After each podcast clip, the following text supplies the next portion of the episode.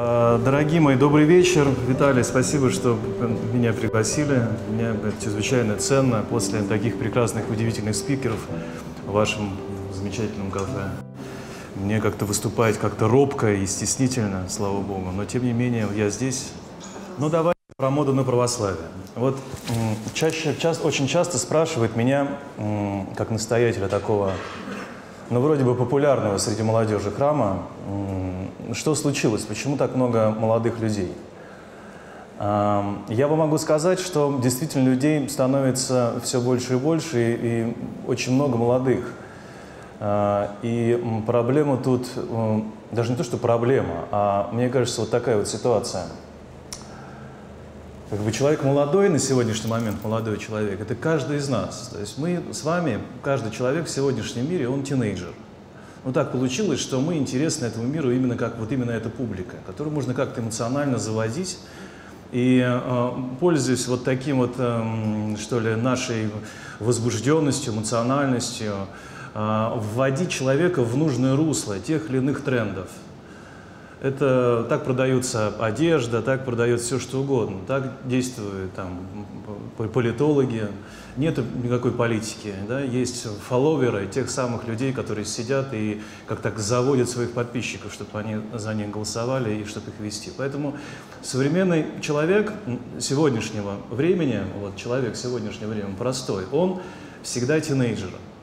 Это вот очень важная мысль, мне кажется, что как бы из рассудительности такого 20 века и с ошибками 20 века, тяжелого, взрослого века, с потоками крови да, в Аушвице, в ГУЛАГе, вот этих идей серьезных и взрослых людей мы э, как-то превратились, еще снизошли до еще такой еще более мелкой фактуры. Мы с вами теперь тинейджеры, неважно сколько тебе лет, 70 тебе лет, 80, 90, в 70-80 лет люди ходят в клубы, тусуют и набивают себе татуировки и как-то пытаются показать, что они очень молодые такие персонажи. У них есть свои бойфренды, гелфренды или там что-то теперь у нас в нашей гендерном, гендерном разнообразии, как там они уже непонятно, кто у нас кто у кого.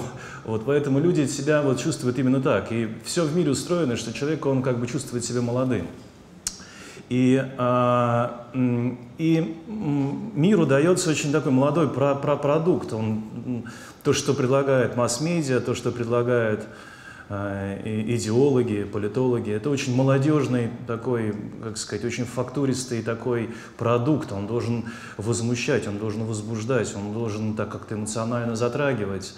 И, собственно говоря, Когда мы говорим о церкви и о молодых, э, молодых в церкви, о современности, да, по большому счету нам, вот церкви, нечего предложить миру, потому что, ну что мы можем предложить? Э, э, Литургия Иоанна Златоуста, ну, это смешно, это, это вот человек, который не знает, что такое церковь, что он выберет? Э, Литургия Иоанна Златоуста или там Моргенштейна или там кого угодно? Ну, конечно же, он пойдет по накатанной, заданной траектории. Только вот в последнее время это накатанная, заданная траектория, она остановилась, да, в мире, с нами, в нашей стране, вообще во всем мире произошли страшные очень события, вот вся эта история связана с ковидом, с локдауном, и человек стал как-то закрыт, он стал принадлежать больше всего сам себе, и он очень нервничает, человек, закрытый в четырех, в четырех стенах. Вот. И многие люди вот, на, на то, что предлагает мир, уже не отзываются, потому что это уже никак не... Уже все рецепторы настолько уже огрубели, что уже эмоционально ты уже не затрагиваешься, не, не включаешься на то, что предлагает мир. И для многих людей, как бы они, многие люди оказались в таком вакууме, а, потому что, ну, как бы, очень мало то, на что они могут включиться, и что может действительно по-настоящему взволновать. Все эти рецепторные такие вещи, которые всегда находятся ниже пояса, ниже живота, они как-то уже, уже не работают, уже как-то стало скучно, да и тревожно стало жить. То есть это постоянное удовольствие, это постоянный интертеймент такой тинейджерский, он уже не срабатывает. Хочется каких-то более глубоких тем, и хочется спокойствия, отдохновения. И появляются а, э, люди, которые вот не, не согласны с общим трендом. а, которые хотят что-то, нечто иное, которые вдруг поняли вот этот дикий обман, который происходит вообще в мире и с ними. А, и эти несогласные люди начинают вот так как-то искать, смотреть, что, что происходит. И тут очень важно нам вот, вот таких людей как-то вот, чтобы мы, мы предстали миру, что вот это есть, есть еще такая возможность, что можно перейти и посмотреть, может быть, здесь мы найдем вот тот самый потерянный смысл, единственный смысл, который хочется от жизни. И поэтому многие люди вот действительно находятся в таком экзистенциальном таком голоде человеческом. Хочется смысла, большого смысла. И вот оказывается, что этот смысл можно обрести в церкви. Почему в церкви? Потому что в церкви как-то ты проживаешь эту жизнь. Человек, который был собран до сих, до, до сих пор, кто такой современный человек? Человек, находящийся в своей комнате с компом, да, на, на, на пузе, да, смотрящий там бесконечное число роликов. Э, человек, но человеку хочется жить, человеку хочется выйти из своих комнат, ему хочется проживать и проживать истинные смыслы. И поэтому церковь, она может дать человеку это проживание, вот эту такую протяженность действия, длительность. Э, человек может быть в очень высоких и прекрасных смыслах, он может, быть, находиться, он может находиться в красоте. И это удивительный опыт. Человек, который пришел в храм, который простоял очередь, даже в службу, эм, даже, может быть, не очень там, понимая, что происходит на этой службе, он ошарашен этой протяженностью, этим существованием, пребыванием в красоте, э, пребыванием в, в великом смысле.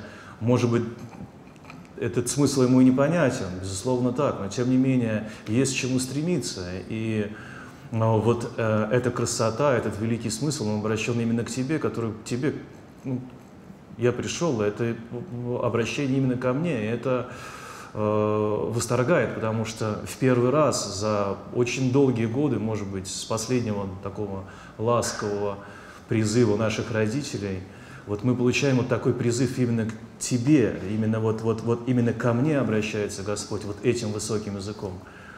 Ну вот, и поэтому тут как-то он становится волнительный человек, и он понимает, что все это для него, этот высокий смысл для него, что этим можно жить, что это проживается во времени, поэтому и хочется ходить на службу. Вот, поэтому тут нам бы вот, не потерять вот это новое какое-то дыхание, которое чувствую в сегодняшнем моменте в церкви.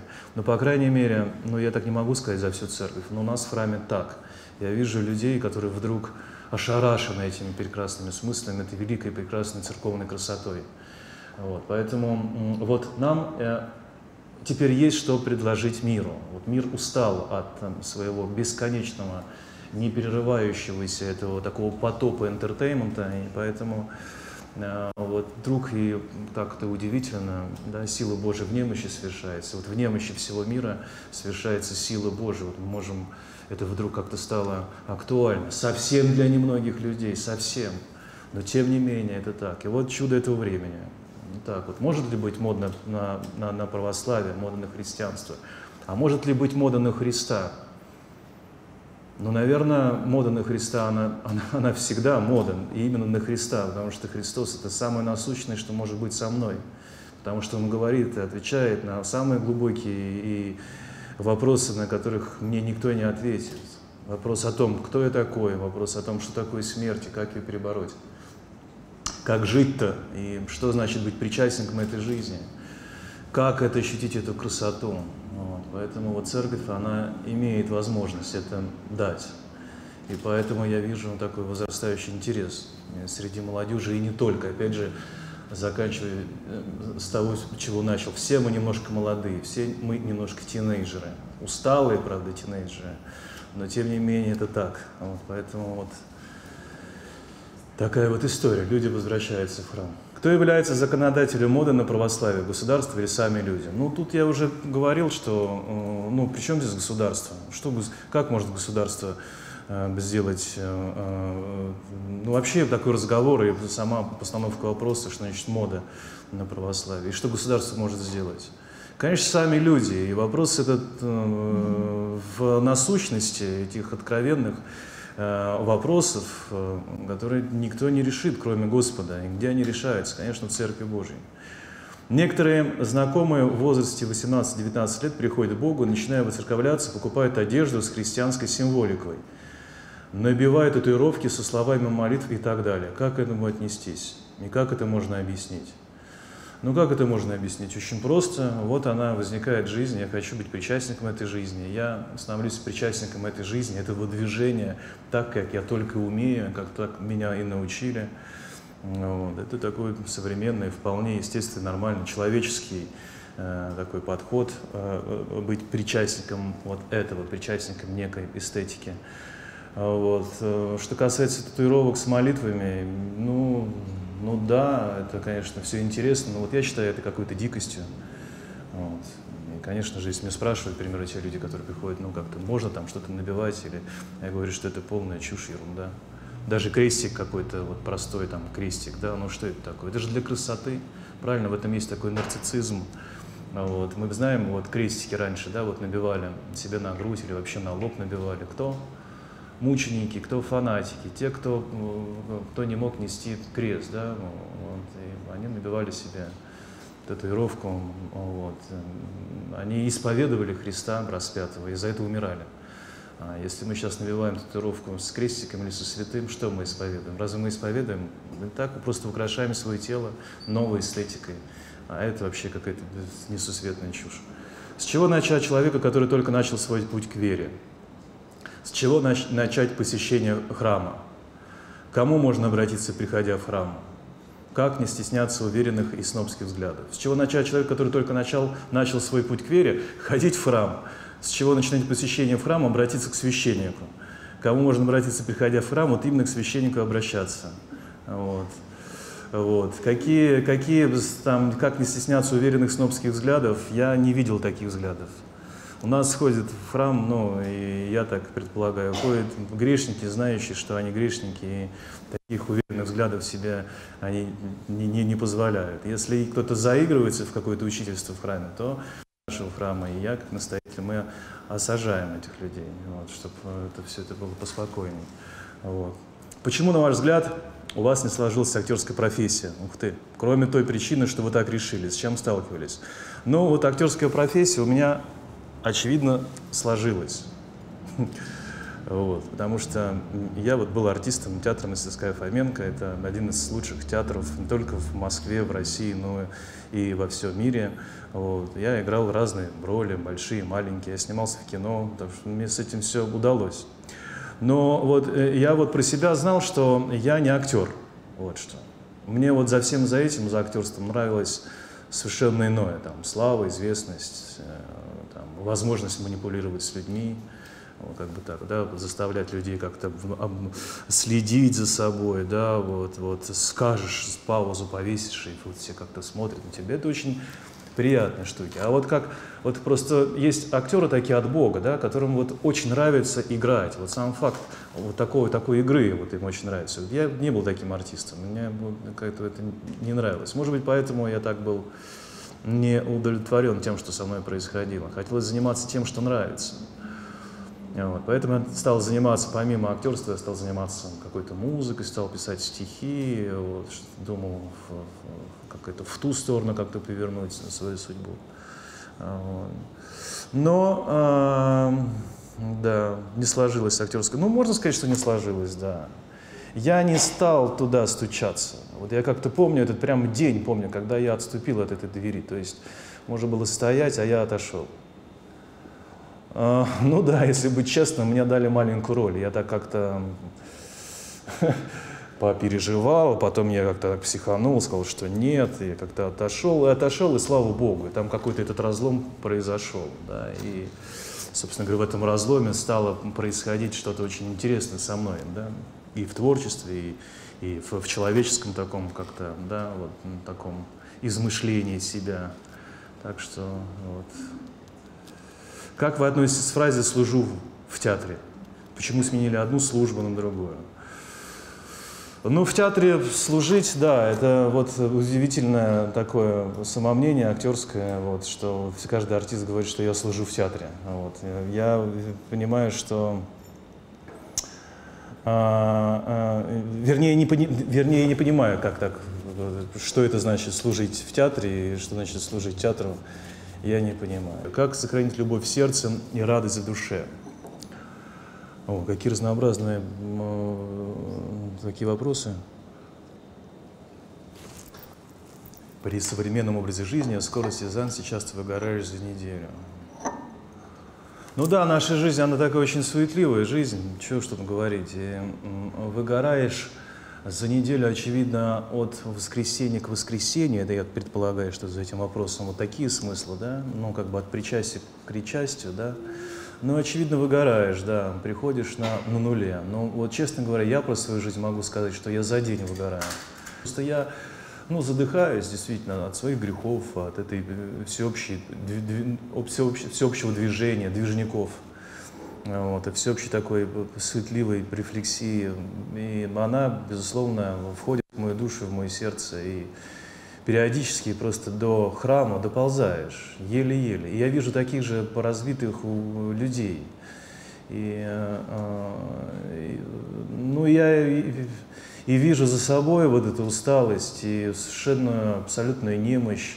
Мы люди уже совершенно последних времен, это я четко понимаю, потому что моя немощь передо мной, грех мой передо мной есть выну, да, Псалом 50 говорит, вот мой грех он такой, я еле вообще живу, еле доживаю. Потом я э, молюсь, я понимаю частички, это мне как-то поднимает, это мне как-то воскресает, я как-то вновь обретаю мир, в тех самых людях, за которых, ну, как бы я молюсь. Молюсь, это высоко сказано, но с другой стороны, как по-другому и скажешь? Ну, так, поминая, но тем не менее, даже поминая других, да, так как ты обозреваешь свою жизнь, и это как-то жизнь, она как-то, вот эта суета, она вдруг опадает, и вдруг понимаешь, кто ты такой. А я тот, которого призвал Господь. Я тот, который с теми, с другими, с ближними, о которых я призван молиться как священник. И вот моя жизнь, она вновь как-то обретает ценность именно в этом. Потом вновь начинается день, и ведь такое вот действительно искушение этого сегодняшнего момента, мира очень много, и мир предлагает свои данности, как ты должен жить. Мы знаем очень многих священников, примеры, я говорю примерно священников, блогеров, там, которые чувствуют и знают за собой там какое-то служение миссионерства, или там кто-то занимается с молодежкой, такое слово, кто-то там, а священников вот как таковых, вот тех, которых остаются в, ну, как бы в тени, за, за кадром, ведь, между прочим, мы о них вообще ничего не знаем. И удивительно, как строится наша жизнь. Мы знаем тех, которых показывают. Вот я заурядный священник, но я да, как-то выстроил хитро свою жизнь, да, очевидно зная, что так оно как-то должно, нужно как-то состояться, что вот, к примеру, сижу, э, здесь, в, в объективе камеры с микрофоном. С другой стороны, я ведь знаю очень многих других священников, которые себе этого не позволяют. Вот так вот показываться, и им как-то не хватает сил. Вот. Потому что они заняты этой сутью. Вот моя проблема, и многих таких, как я, да, в том, что мы вот так как-то вот включаемся в эту суету, и действительно мы к концу дня, просто к концу дня мы становимся вот просто остовами себя, да, скелетами себя, нас как будто бы обгрызает весь этот мир вот такими жадными пираниями, пираниями мгновений, взглядов, окриков, наших фраз, наших слов, э, вот, наших постоянно, постоянно каких-то мимических каких-то реакций, потому что все это именно так сопровождать с улыбкой, даже если ты ничего не знаешь. И к концу ну, там, ничего не чувствуешь в своем сердце. И в концу дня ты действительно становишься вот таким вымотанным, э, такое, таким темным пятном, бездной, которую просто нужно скрывать от людей. Вот часто происходит и так. И, конечно, бедные наши родственники, наши жены, дети, которые иногда видят вот эти моменты вот такой выхолощенности, вот такого перегорания – вот. И э, очевидно, что, э, конечно, вот это перегорание, оно как-то тоже оно стало как-то так интенсивнее, да, потому что, что ли, вот большего огня тебя ожидает этот мир. Он хочет, чтобы ты действовал именно так, так вот ярко, мощно, провокационно, чтобы ты этого не боялся, чтобы ты вот не сидел перед, перед, перед объективами. Вот. Это вот про то, с чего я начал, да, вот такая мир, мир мир жаждет все это включить, даже нашу церковную среду, как-то ее перенаправить в это такое эмоциональное манипулирование.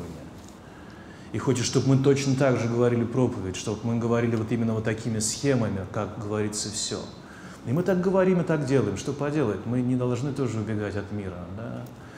Но это чрезвычайно ну, так мощно выхолачивает душу и так как-то тебя обгрызает со всех сторон, да, да, да, просто твоей такой оголенной сути, вот, который не приведи Господи кто-нибудь увидит. Я вот удивляюсь, вот я смотрю на многих там батюшек, блогеров, как они живут, как они живут. Отец Павел Островский, меня всегда фантастически интересовал просто этот человек. Что с ним происходит, когда 24 часа сидишь в, в, в, в этой истории? Можно ли себя от этого отключить? Можно ли себя как-то от этого уже избавить? Либо это уже такой крест, который ты несешь? Для меня это совершенно непонятно. Я вот...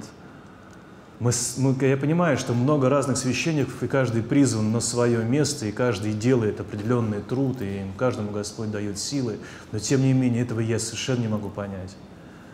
Вот.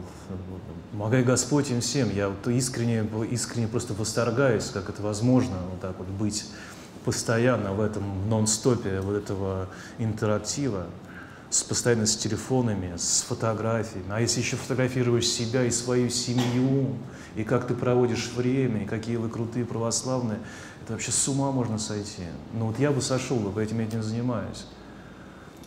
Вот, а люди, которые этим занимаются, герои, титаны, если они это могут себе позволить. Вот.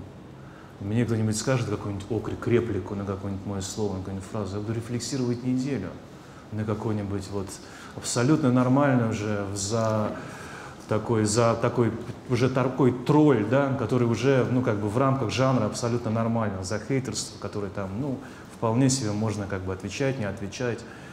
Вот. У меня этого нет. А те, кто себе это могут себе позволить, для меня вообще, ну, вообще за грани понимания, герои.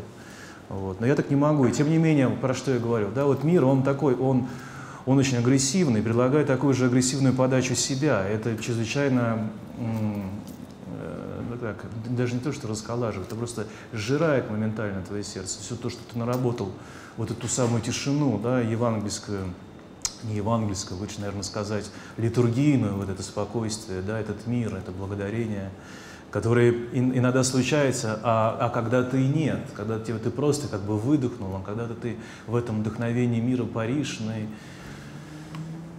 время идет, вот один человек, другой, третий, четвертый, дела, и вот тебя уже не существует, и в конце дня ты вот приходишь вот таким опустошенным.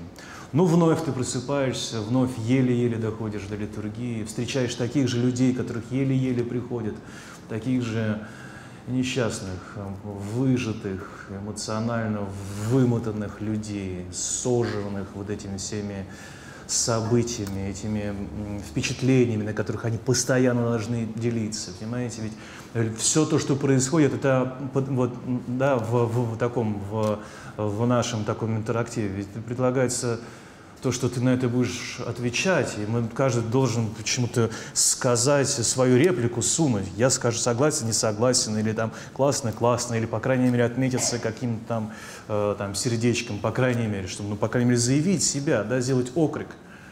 А, вот. И, и, и мы в, в, таком, в, в таком загоне, как будто мы должны уже это сделать. Для нас это уже становится просто каким-то очень серьезным делом да, просыпаться, взять телефон, посмотреть, что там, ответить, не ответить, посмотреть, лайкнуть. Это очень серьезное дело, ведь же отнимает столько количество сил. Вот. Иногда я себе позволяю, что стал делать гораздо чаще, например, телефон ставить на беззвучный режим и просто не подходить к телефону и не отвечать на звонки, и не отвечать на, на смс, и на WhatsApp, и на Telegram, потому что это просто невозможно. Вот. И иногда я удаляю, удаляю, удаляю там, а, у меня нет своего личного такого инстаграма, у нас храмовый инстаграм есть, я там тоже как-то на него подписанный, ну как бы контролирую информацию, которая там есть, но это необходимо просто уже подолгу, подолгу, подолгу службы, да, но и, и, и его я периодически, да, Инстаграм удаляю, потому что я не могу с этим совладать, у меня очень мало становится, если я во всем этом существую день. Вот. А когда читать? А когда вообще размышлять, когда молиться? Разве возможно в таком состоянии прийти на молитву? Ну, к вечеру, да, что с нами происходит? Разве кто-то из нас молится по-настоящему так вот собранно, выдохнув, да, как бы вот приложив, не знаю, там, взяв настоящий бумажный, аналоговый молитвослов в свои руки, да, с этими страницами, которых ты знаешь уже фотографической памятью, как каждая молитва у тебя расположена. И вот взять его и вот так вот обратиться к Богу. Разве к себе кто-то может себе позволить такую роскошь? Мы все, как угодно, берем на телефонах, смотрим, молимся или там слушаем все это, в... потому что мы не можем собраться, нас не существует, нас уже расхитили, нас обгрызли все и вся к концу вечера. А утром только бы встать и как бы там куда-то нырнуть в машину и доехать. И в машине уже там что-то молишься или что-то там. Я говорю и про свою жизнь, и про жизнь каждого из нас. Я думаю, что мы все так живем, вот в таком странном таком, на, на, на, на, издыхая, на, на, на, на, на таком уже добавочном времени, уже на, на подзарядке мы как-то как можем до, до, до, дойдем, может быть, до храма. Те из нас, кто вдруг поняли, кого осенило, что можно чаще бывать в храме, вот, вот те, конечно, счастливцы. Вот. Но до этого же тоже нужно дойти. А как до этого ты доходишь? Но одну немощь своего дня, прибавляя к немощи другого дня, и третьего, четвертого, вот так вот пять дней, шесть дней, да, вот так вот собрать, ведь это же можно в аду пребывать. И многие, кто вот так вот действительно вдруг вот эту свою слабость, вот эту свою настоящую свою немощь, истинную нашу такую современную такую греховность, вот никчемность, тот, кто может себя вот позволить ее вдруг как-то ощутить за собой, но зачем же ее складывать одну к другую и доходить только там до, до, до, до воскресного дня?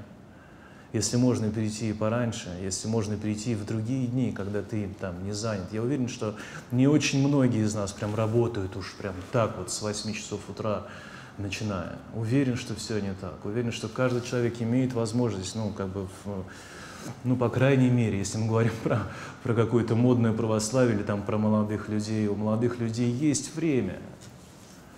А все мы немножко молодые, вот, все мы немножко тинейджеры, поэтому у нас есть время прийти в храм.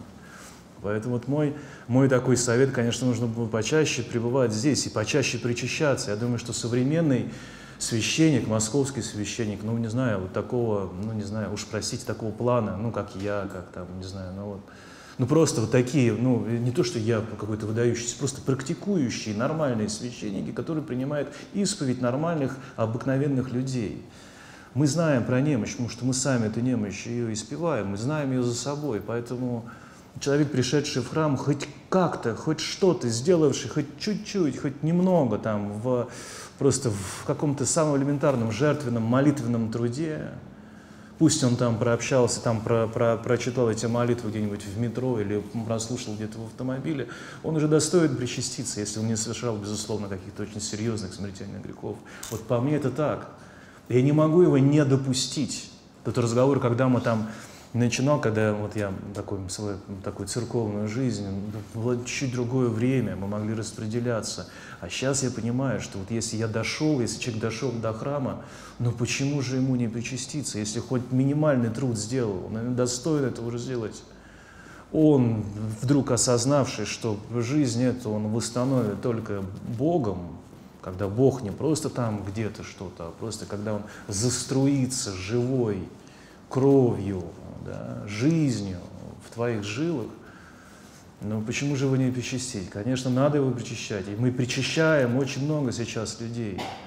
И действительно время так бежит стремительно, и оно, оно, оно, оно вот во всей этой горячке, а его становится все больше и больше и больше, вот этой суеты разъедающей. Все больше и больше усталость накапливается у людей. И мы еле-еле приползаем вообще к порогу церкви ничего не понимаю, но просто, просто хотя бы, если человек приползет и просто побудет, если хоть что-то сделал. А для меня вот иногда, когда я вижу людей, вот у нас там много таких разных людей приходит, вот совершенно не церковных, да, вот для меня пришедший человек в храм уже герой, он уже исповедник, который выбрался, выдрался из-за всех этих оглушающих, агрессивных смыслах, против которых не попрешь, которые работают на твоей эмоциональности, на твоей чувственности, а эта чувственность, она будет всегда ниже живота, именно в этом плане все это существует. Вот тот человек, который помимо этого пришел в храм, вот для меня он уже герой. Если он правильно исповедуется, исповедует свою слабость, немощь, то, конечно же, он достоин причащения. Но бывают такие люди, которые приходят там бравируя своими грехами. Вот тут, тут, конечно, я могу сказать, и могу сказать странное для себя слово в моих устах, могу предложить некую епитемию. Если человек бравирует своими, своими, своими там, грехами. Ко мне тоже недавно пришел человек, ну, как бы, вот совершив какой-то страшный грех, как бы он, он пришел сюда и пришел типа в наш храм, зная, что здесь как бы все очень модно, современно, и мол, типа, ну и что такого, мол, а вот ты такого, что так нельзя поступать. Вот, поэтому причащаться тебе не стоит. Вот, и он был ошарашен, потому что он думал, что здесь-то уже в этом храме таком какого-то модного православия, значит, все разрешится. Но нет, не тут-то было. Вот поэтому человек, пришедший вот в, в такой усталости, в немощи, до, до, до полшей просто, до храма, дошедший до храма, вот для меня он герой. Вот. Как бороться, вопрос был такой, как бороться с этим, да, да, как сохранить любовь в сердце и радость в душе. Вот в этом знание своей немощи, вот понимание, кто я есть на самом деле. И тут эта немощь, она рождает вот другой опыт, другой опыт потусторонней помощи, присутствия Божия. Именно не просто где-то он рядом, а он в тебе. Я вдруг воскресаю. Вот я пришел никакой, стал кем-то, я стал тем, вот я про себя могу сказать, что это я. Я могу думать, размышлять и э, формулировать слова. К вечеру этого не смогу сделать. Для меня это чудо объективное. Вот оно чудо, чудо явления Бога. Вот я, вот для меня это доказательство воскресения. Я был мертв, я воскрес, я говорю. И, но я знаю, кто я такой, поэтому я, для меня это чудо, потому что я понимаю, что я не просто как-то сам восстановился, исходя из каких-то психофизических там каких-то там методов и ходов и каких-то лайфхаков, чтобы что-то сделать, и вот я как бы теперь утром более-менее себя нормально себя чувствую, никак нет, абсолютно не так. Я вновь жив, а если я вновь жив, это случившееся чудо. А если чудо, это чудо обнажает мою реальность. А реальность моя такая, я издыхаю. И вот нужно знать про себя, кто ты такой. Надо знать, что ты еле-еле держишься на честном слове, вот уже на бреющем. Да? Вот это для меня такой образ, знаете, вот самолет, который садится на запасную полосу уже, сбивая кромки деревьев на какую-то выделенную полосу где-то там что-то, какого-то заброшенного аэродрома, не дотянув до точки своего да, назначения. Вот для меня вот этот вот образ усталого человека, который должен знать про себя, что он усталый, и должен отцеживать и понимать вот эту э, вдруг некую возбужденность, он должен знать за этой возбужденной, это не, не, не просто какой-то посыл и вдохновение радости и любви, это нечто связано на каком-то очень животном э, таком э, уровне, да, на животном таком э, э, да, уровне тебя, тебя просто так вот раскрутили, тебя так просто Э, возбудили, поэтому ты чувствуешь вот такую эйфорию, и ты вроде бы всех любишь, и вроде бы все радостно, но нет. Еще мгновение эта радость, вот такая возбужденная радость, еще мгновение она становится вдруг острейшей тревогой и страхом, потому что все это очень искусственно. И вот я думаю, что знание себя греховного, греховности своей для вот современного человека, знание вот э, вот этой своей иногда ложи, в которой, лжи, в которой ты пребываешь, в этой своей, вот этой искусственности э, такого своего возбуждения, э, который тебя этот мир привел, и сам ты себя загнал в это, и понимать, что это не есть любовь, это не есть вдохновение, это не есть радость. Вот. А ты это вот это уставшее, э, еле движимое существо, которое так добирается до до Бога, и которую воскрешает Господь, и вдруг ты вдруг ощущаешь какой-то мир и спокойствие. Вот мир, спокойствие, радость – это Бог в тебе, и Он только в немощи, потому что сила Божия, она действительно в немощи совершается. Поэтому вот чтобы сохранить радость, любовь и мир, нужно знать эту свою немощь. Нужно знать по-настоящему, что значит грех. Знать свою усталость, знать свою никчемность, свою невозможность любить. Это не то, что знать себя, вот я вот там, не знаю, там, гневаюсь, как мне избавиться от гнева, меня спрашивают. Или я блудник, как мне избавиться от блуда, как мне там перестать делать какие-то мерзкие грехи, там, эти, да, плотские. Да никак. Знать, что ты грешник. Нет, нет, нет в этом такой аппликации. Одно пришил, другое отрезал. Гнев, гнев не, не, не, как сказать, его не отрезать от себя, как и блуд. Это не сорня, который нужно вытащить из души. Это ты такой, какой ты есть. Это в тебе прорастает. Поэтому имей смелость знать о том, кто ты такой. О том, что ты по-настоящему ничего из себя не представляешь о том, что твоя якобы вот, вот такая твоя человеческая любовь – это всего лишь какое-то очередное духовное опьянение, в которое тебя загнал этот мир, дав новый какой-то стимулятор в качестве, не знаю, всего чего угодно. Какой-то картинки, песни, ритма, который вдруг ты как-то ухватил, тебя как-то понесло всей этой истории, и ты вдруг так как-то подумал, что ты живешь. Я очень часто покупаюсь на всю эту историю. Вы знаете, вот я много провожу время в машине, да, ну, машина, пробки, и слушаю всего много, слушаю музыки. Меня очень интересует музыка и там современная музыка.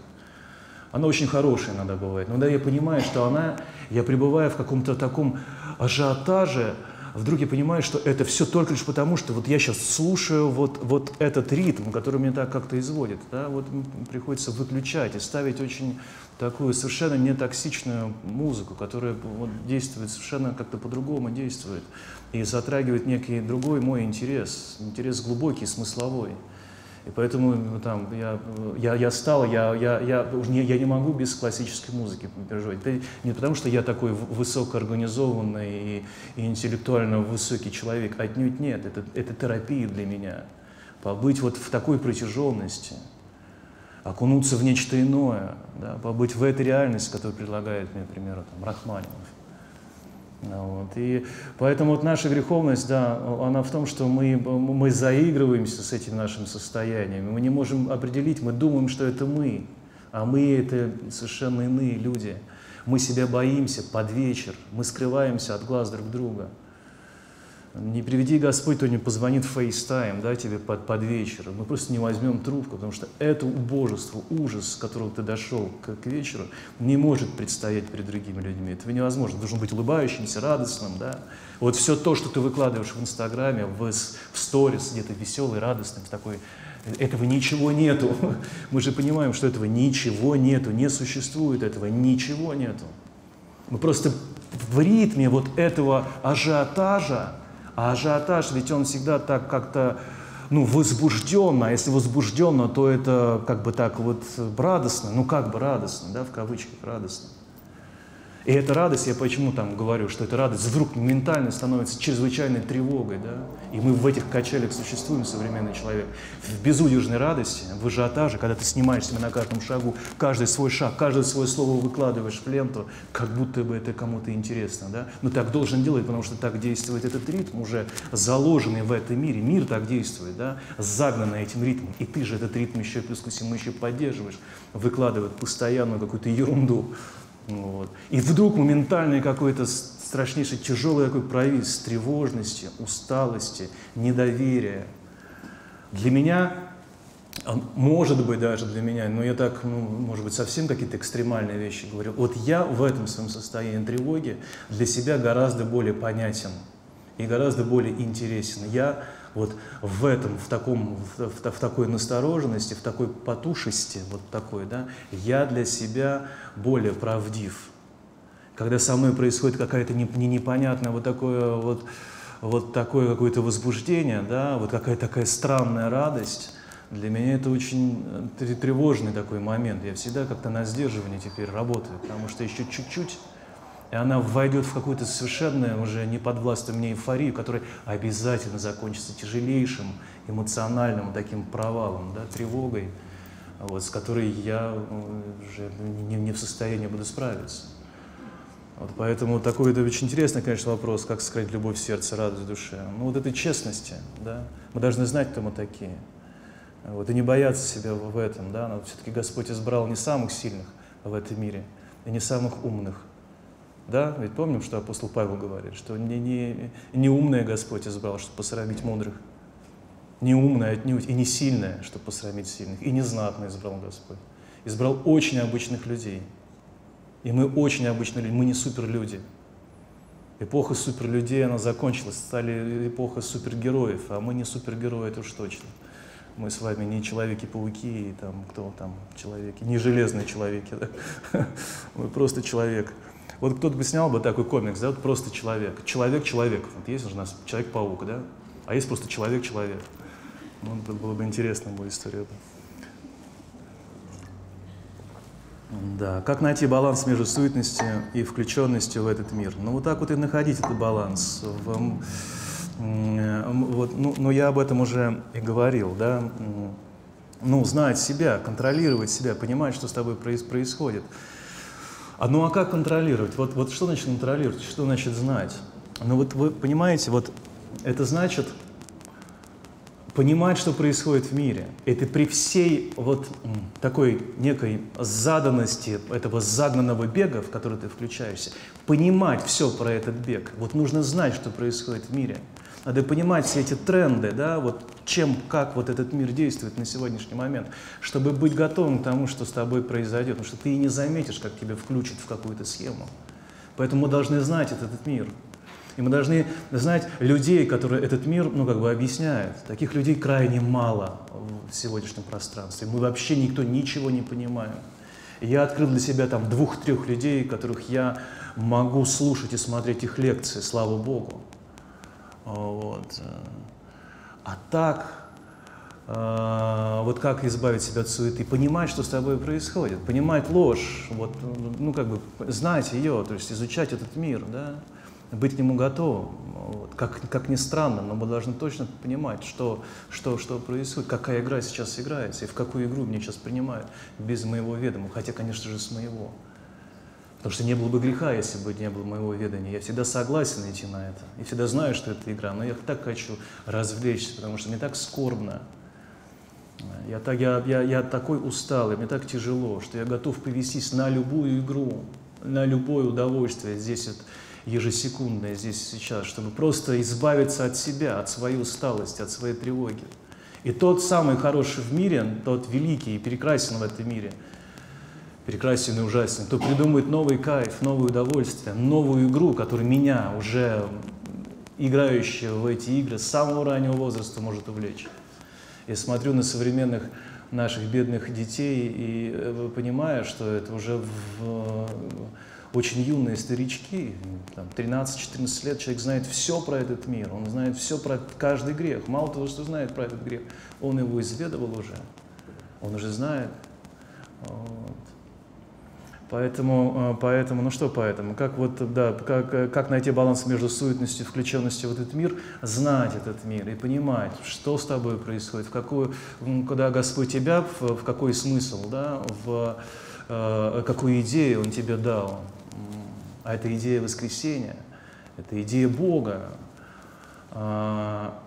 И идея воскресшего Бога – это очень высоко, да, и знать, какие игры предлагает тебе мир, потому что мир тебе предлагает игры вполне себе понятные. Он всегда же говорит мир про любовь, говорит, про дружбу говорит, про свободу говорит, там, там, все что угодно.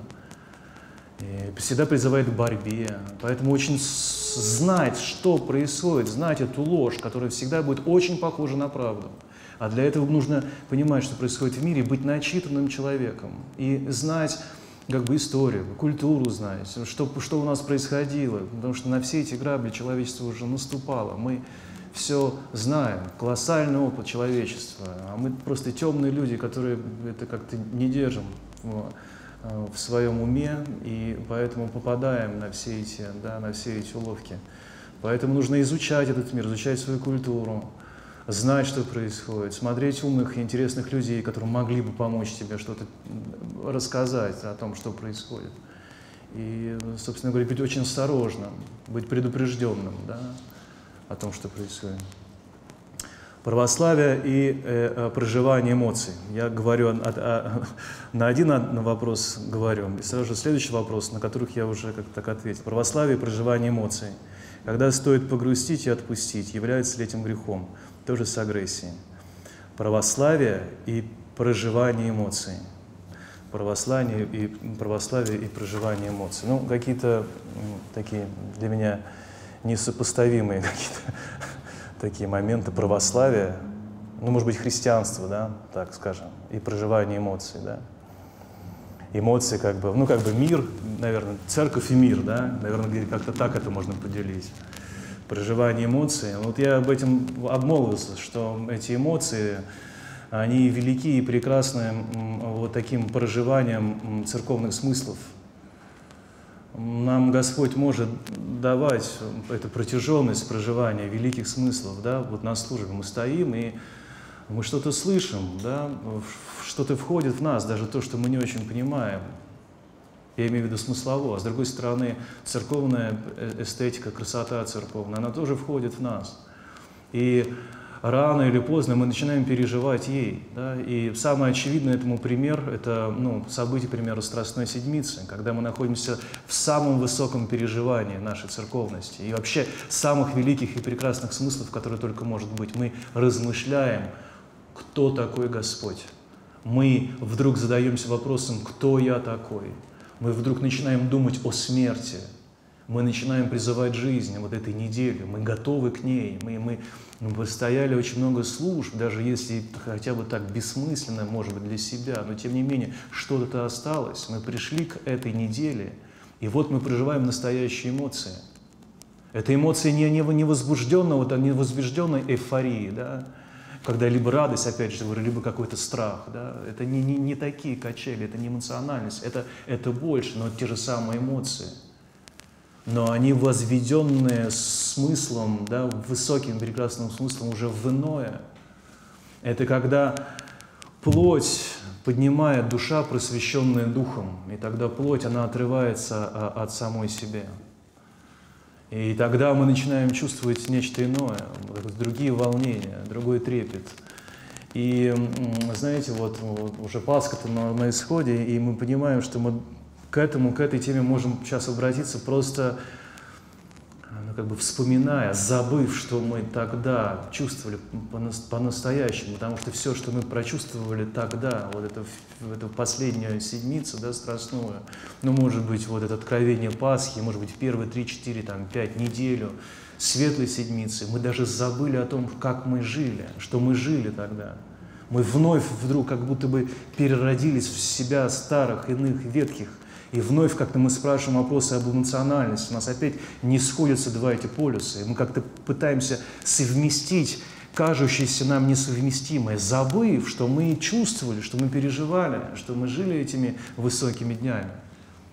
Что мы боялись, боялись, что нам было тревожно, тревожно за не то, что за себя, за как-то за весь род человеческий, за весь мир тревожно, потому что мы были неотделимы от этого мира, потому что мы смотрели на Бога, который умирал, и мы знали, что такое смерть в его воплощении. И нет ничего более высокого, чем смерть Бога, распятого на кресте. Поэтому и мы трепетно это переживали.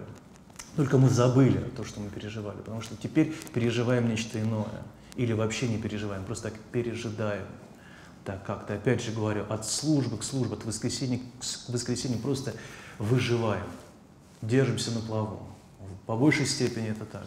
Я говорю это так просто и никого не обличаю, потому что это говорю про себя.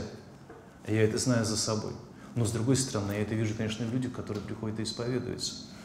Вот, поэтому ну, по поводу эмоциональности, да, по поводу эмоциональности такой вот человеческой, мирской, и по поводу эмоциональности некой такой церковной, ну, вот мы это есть, мы просто это забыли. Когда стоит погрустить и отпустить, является этим грехом. А, конечно, нужно все то, что мы держим специально, как-то вот, какую-то историю специально, да, вот специально грустим и, э, и, и держим, и переживаем, это все неправильно. Господь призвал нас к радости. Вот. вот просто так взять некое такое состояние нашего покаяния, как вот такое унылый а, а, такой дух, обращенный в глубины сердца, и э, этим нельзя жить, это нельзя ни в коем случае культивировать. Как невозможно культивировать какую-то специальную радость или там какое-то вдохновение. Церковь, она вообще против вот, вот такой из, из, излишней эмоциональности. Святые отцы всегда предлагали не доверять тобой, что происходит. Вот даже хотя бы тебе там вот привиделся Христос или Пресвятая Богородица ангел, перекрестись и перекрести это видение, не доверяя этому. Ведь это же очень серьезное такое какое-то обращение к этой нашей эмоциональности, потому что им, пустынникам, так вот это а, состояние прелести у них выражалось вот так вот, да. Когда Сергий Равнический молился или Серафим Саровский молился, у них дьявол сам сотрясал их келью. У нас другие страхи, но природа этих страхов такова, она одинакова. Вот. Нас просто он смущает, дьявол или бес, какими-то другими делами, более мелкими, как-то более какими-то такими понятными. Он не предстанет во всю свою мощь вот какой-то страшного какого-нибудь, не знаю, такое видение нам. Мы сойдем с ума от страха. Вот. И поэтому про что это говорю? Да, про то, что а, и а, вот, ну, к примеру, да, вот это видение, да, вот их бесовские эти видения, да, святым. Что они хотели этими видениями? Оторвать человека от молитвы. А что такое молитва? Это мое пребывание во внутреннем человеке, это моя молитва, моя связь с Богом через слово молитвенное. Вот я с Ним общаюсь. А Он хочет вырвать, хочет тебя напугать. Очевидно, если с одной стороны он хочет тебя напугать, то у него есть и другое оружие. Он хочет тебя обрадовать чем-то, дать тебе какую-нибудь какую какую такую веселую радость. Тоже хочет тебя смутить. Поэтому вот такая аскетическая, святоотеческая мысль, она всегда очень осторожно относилась к эмоциональности, очень осторожно. Вот, потому что, э, да, ну, потому что можно заблудиться. Вот. И вот, понимаете, вот я вот только сегодня об этом говорю, об, об этой честности, понимания вот сухого остатка своей души, своего сердца. А вот в этого настоящей вот такой честности, понимания, кто мы такие на самом деле есть. Вы не солжете, если в себе, что вы такой, какой вы есть, если вдруг вы себя ощутите в этой пустоте. Мы пусты. Мы практически уже вот, вот на, на издыхании. Весь мир, усталая цивилизация, цивилизация комфорта, это очень усталая, старая цивилизация, которую мы, век, который мы с вами доживаем. Поэтому комфорт некий является вот такой пародией, что ли, на благодать. Да? Если уж мне нехорошо, вот так как-то духовно и правильно, пускай будет покойно. Что значит спокойно? Выключено. Никого не знаю, это как-то сам в своем мирке. Поэтому, поэтому вот эмоциональность, она мне всегда так вот пугает. Я знаю за ней Э, какой-то очень искусственной природы. Я знаю, что если я в этом состоянии эмоциональности, то меня как-то ее то есть, спровоцировала в себе. Я себе гораздо ближе и спокойнее, когда я вот так вот немножечко вот такой, знаете, вот стакан полупустой либо полуполный. Вот я вот полупустой стакан, и за это держусь. Это более трезвенно так жить, себя знать за вот такой вот мерой. А, представьте, что ваша дочь, которая у меня действительно есть, через несколько лет идет на свидание даже страшно представить. Какие слова вы ей скажете? Как направить на общение с молодым человеком? Будете оберегать ее словом? Вот это, конечно, вопрос, а, вопрос, э, вопрос, вопрос интересный. Вопрос интересный. Знаете, вот у меня, вот, у меня старший, ну, у меня шесть детей, пять мальчиков и одна девочка. Поэтому я про что говорю, что вопрос интересный, потому что у меня девочка одна. Вот, поэтому, конечно, я к ней отношусь, ну, как-то так, э, наверное, гораздо трепетней в каких-то отношениях, чем к мальчикам. Ну вот, старшему 21, а следующему 16 лет, то есть это взрослые люди, и у них, безусловно, там уже существуют какие-то э, такие нормальные человеческие, э, мужские, да, такие вибрации. И я к ним отношусь очень-очень-очень осторожно. Я не говорю ни единого слова, ну вот ничего не говорю. Но я им доверяю, что одному, что другому. Доверяю. Я знаю, ну, ну знаете, ну что, и разве я имею право что-то говорить своим двум там, сыновьям, когда я, к примеру, читаю Евангелие на Полиле о воскресный день, а они стоят рядом с Евангелием и держат свечи. Ну что-то я, что-то я имею какое-то право им говорить, что они как-то неправильно они живут. Они правильно живут, потому что они в храме держат свечи. Поэтому я, я доверяю своим детям. Очевидно, нечто похожее мне придется испытывать, когда все это начнется, да и сейчас начинается у моей дочери. Вот, вот она уже входит в такую в пору, да, вот такого, такого, такого волнения девичьего. Вот. Очевидно, тут надо будет э, действительно отпускать, но нужно как-то быть уверенным. Но я, слава Богу, уверен в своих детях. Ну, вот, слава Богу. Поэтому я э, не мешаю им. Я не проверяю, что они делают в интернете. Я не, не смотрю, на кого они там подписываются в, в Инстаграме. То есть в той или иной степени, конечно же, я вижу, что они лайкают. Да? Например, вот моей, у моей дочери есть закрытый, закрытый э, аккаунт. Я не вхожу туда. Но это, ну, как бы, мы должны уважать друг друга, если мы... А мы ведь одинаковые перед Богом. Вот что. Ведь она, я, мои сыновья, жена, мы все с вами чада Божьи. Это наше единство, правильное. Да? И поэтому должны уважать себя в этом удивительном Э, таком странном, с одной стороны, а с другой стороны, самом естественном нашем таком статусе человеческом. Мы дети Божьи, и мы одинаковы перед лицом Божьим, потому что нет лицеприятия. Да, у меня есть ответственность перед моими детьми, перед там, я должен их как-то воспитывать, это безусловно так. Но тем не менее, когда начинается вся это уже любовное волнение, такие коллизии, собственно говоря, мы уже, человек, человек давным-давно нам не принадлежит по большому счету человеку, человеку, ну там уже, за, уже там, в 12-13 лет он уже по большому счету самостоятельной личности уже ничего с ним не, можешь, не сможешь делать. То, что ты дал, ты это дал. Ты можешь просто неким советом или ну, какой-то такой, ну, может быть, педагогической хитростью, все равно хитростью, ну, ты как ты можешь предложить, куда-то направить, как ты можешь так немножечко любовью, да, каким-то пряником но только пряником, а не, не кнутом, сманипулировать его, как-то повернуть чуть-чуть на нужный градус, как тебе кажется. Вот. Это, конечно, можно и нужно делать, необходимо, и в этом есть наша любовь и ответственность. Нам Господь дал родительство, да? мы, собственно говоря, ответственны за, свои, за, за, за своих детей, но тем не менее они уже свободные сущности.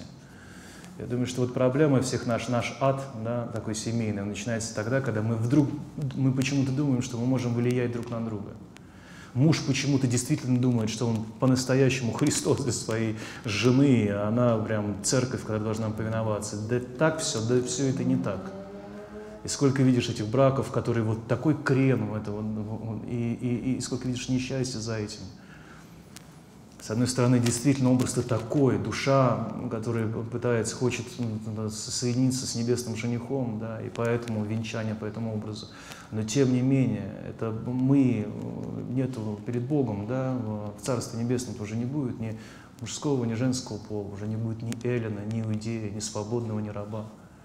Мы же это все знаем, это говорит Евангелие нам, поэтому мы равны в этих самых фундаментальных таких моментах, в самом основании нашей да, новой природы во Христе. Поэтому мы равны, мужчина и женщина, ребенок и старик, мы, мы одинаковы, царь и раб, мы одинаковые. И это есть великая данность и такой дар христианства миру. Ведь до этого было все совершенно по-другому, поэтому мы должны относиться крайне уважительно по отношению друг к другу крайне уважительно. Вот. Что касается детей, я уверен, что 12-13 лет, все, дальше ничего ты не можешь делать и не надо. Любовь, я часто об этом говорю, это торжественное расставание, так говорит Льюис, замечательно красивые слова. Любовь это всегда отпускает, любви ничего не надо, она не ищет своего, как говорит апостол Павел. Поэтому любовь, она дозволяет человеку быть другим, даже если тебе это не нравится. Нет, я, конечно же, делай, делал и делаю педагогические и родительские ошибки. Я, конечно, навязываю что-то своим детям. Тем более там со старшими детьми это, это воочию, самое, это я, я четко это понимаю.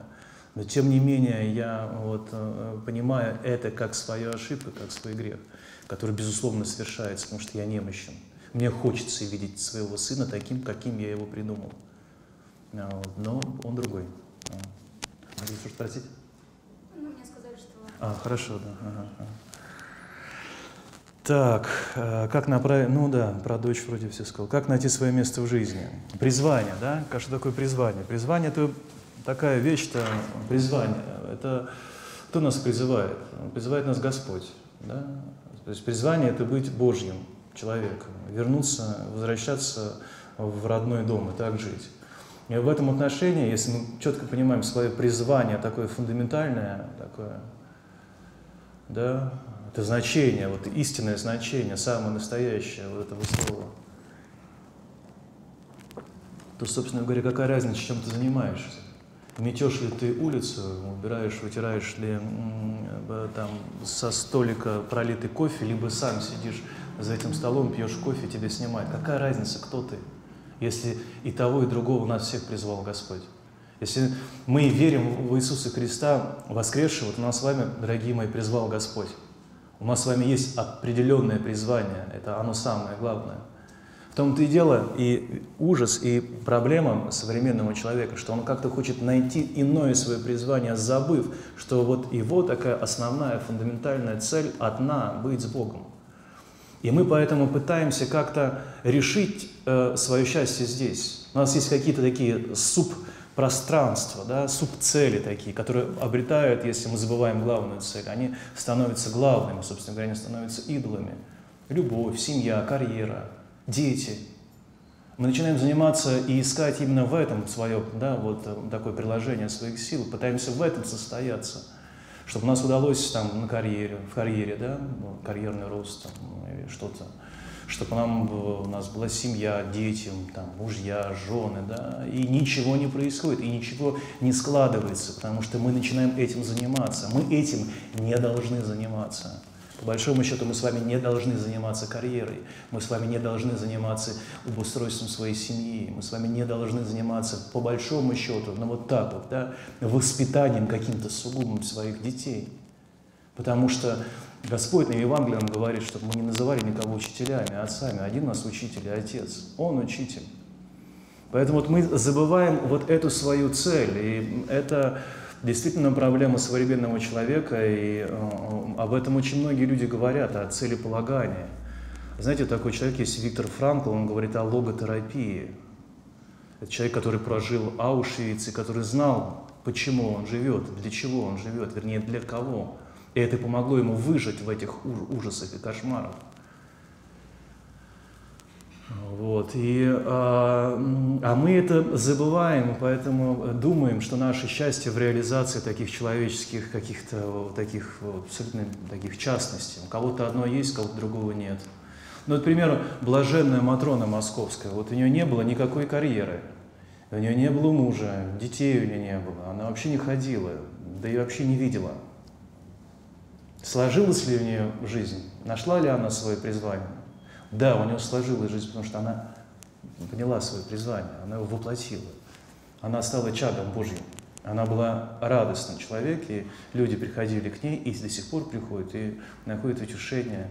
А, вот, и, и, и, и вдруг касается этой свершившейся здесь радости, потому что вот он человек, который состоялся в Боге. Вот, поэтому ну, проблема призвания, она вот такая. Мы как-то боимся а, вдруг серьезно жить. Ну, вот взять эту серьезную цель, в которую нас Господь призвал. Опять же, если мы все с вами знаем про Христа воскресшего, то нас Господь призвал. Никто не может прийти ко мне, если не привлечет его Отец мой Небесный. Так говорит Евангелие. Так говорит сам Христос. Поэтому вот наше призвание. Как себя найти в жизни, вот это реализовывать, и все остальное сложится в той, или иной степени. Я часто это мне приходится говорить, но это абсолютно четко и ясно. Человек, к примеру, который начинает хорошо учиться – в школе, да, который знает, что вот он должен делать Божье дело. Какое еще дело у ребенка самое главное вот сейчас? Учеба. Он начинает учиться хорошо, у него открываются возможности, у него открываются те или иные там, направления, там, его влечение уже сердечное, но только исходя из того, что он их открыл себе трудом. И вот он, да, понимает, к примеру, там, к седьмому, к восьмому классу, что он больше, ему нравится математика, чем литература. Он себя ищет уже в этом. И вдруг в математике он понимает, что, ну да, наверное, математика здорово, но все-таки физика мне ближе. И вот он уже здесь. А потом, или другой начинает понимать, что нет, ну, может быть, все-таки вот это как-то связано с, там, с, с архитектурой. Вот уже развивается эта жизнь, но она развивается из вполне нормального конкретного человеческого дела, которое Господь тебе благоволил здесь делать, совершать. Господь нам дал наши жизни как заповеди, мы должны их проживать. Мы должны свою жизнь явить Богу. Если ты являешь свою жизнь Богу, то рано или поздно тебя Господь выведет вот именно такими простыми делами. И мало того, радостью, не каким-нибудь мучением выбора. Ты даже и не поймешь, что ты выбрал то или другое, что ты пошел именно этим путем. Промысл так действует. Господь нас призывает радостью. Но эту радость мы должны открывать, мы должны действовать, мы должны проживать свою жизнь как заповедь. Мы должны знать, про что эта жизнь. Она не про человеческое счастье, она про радость Божью. А мы потеряли этот великий смысл, поэтому мы несчастны. Ищем свое счастье человеческое, его не существует. Не находя человеческое счастье, мы начинаем искать удовольствие.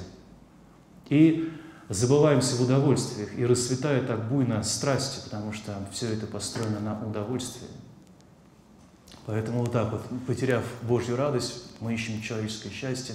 Не найдя человеческое счастье, мы, а, мы а, а, так как-то находим вдохновение в, просто в человеческих удовольствиях, если бы в человеческих.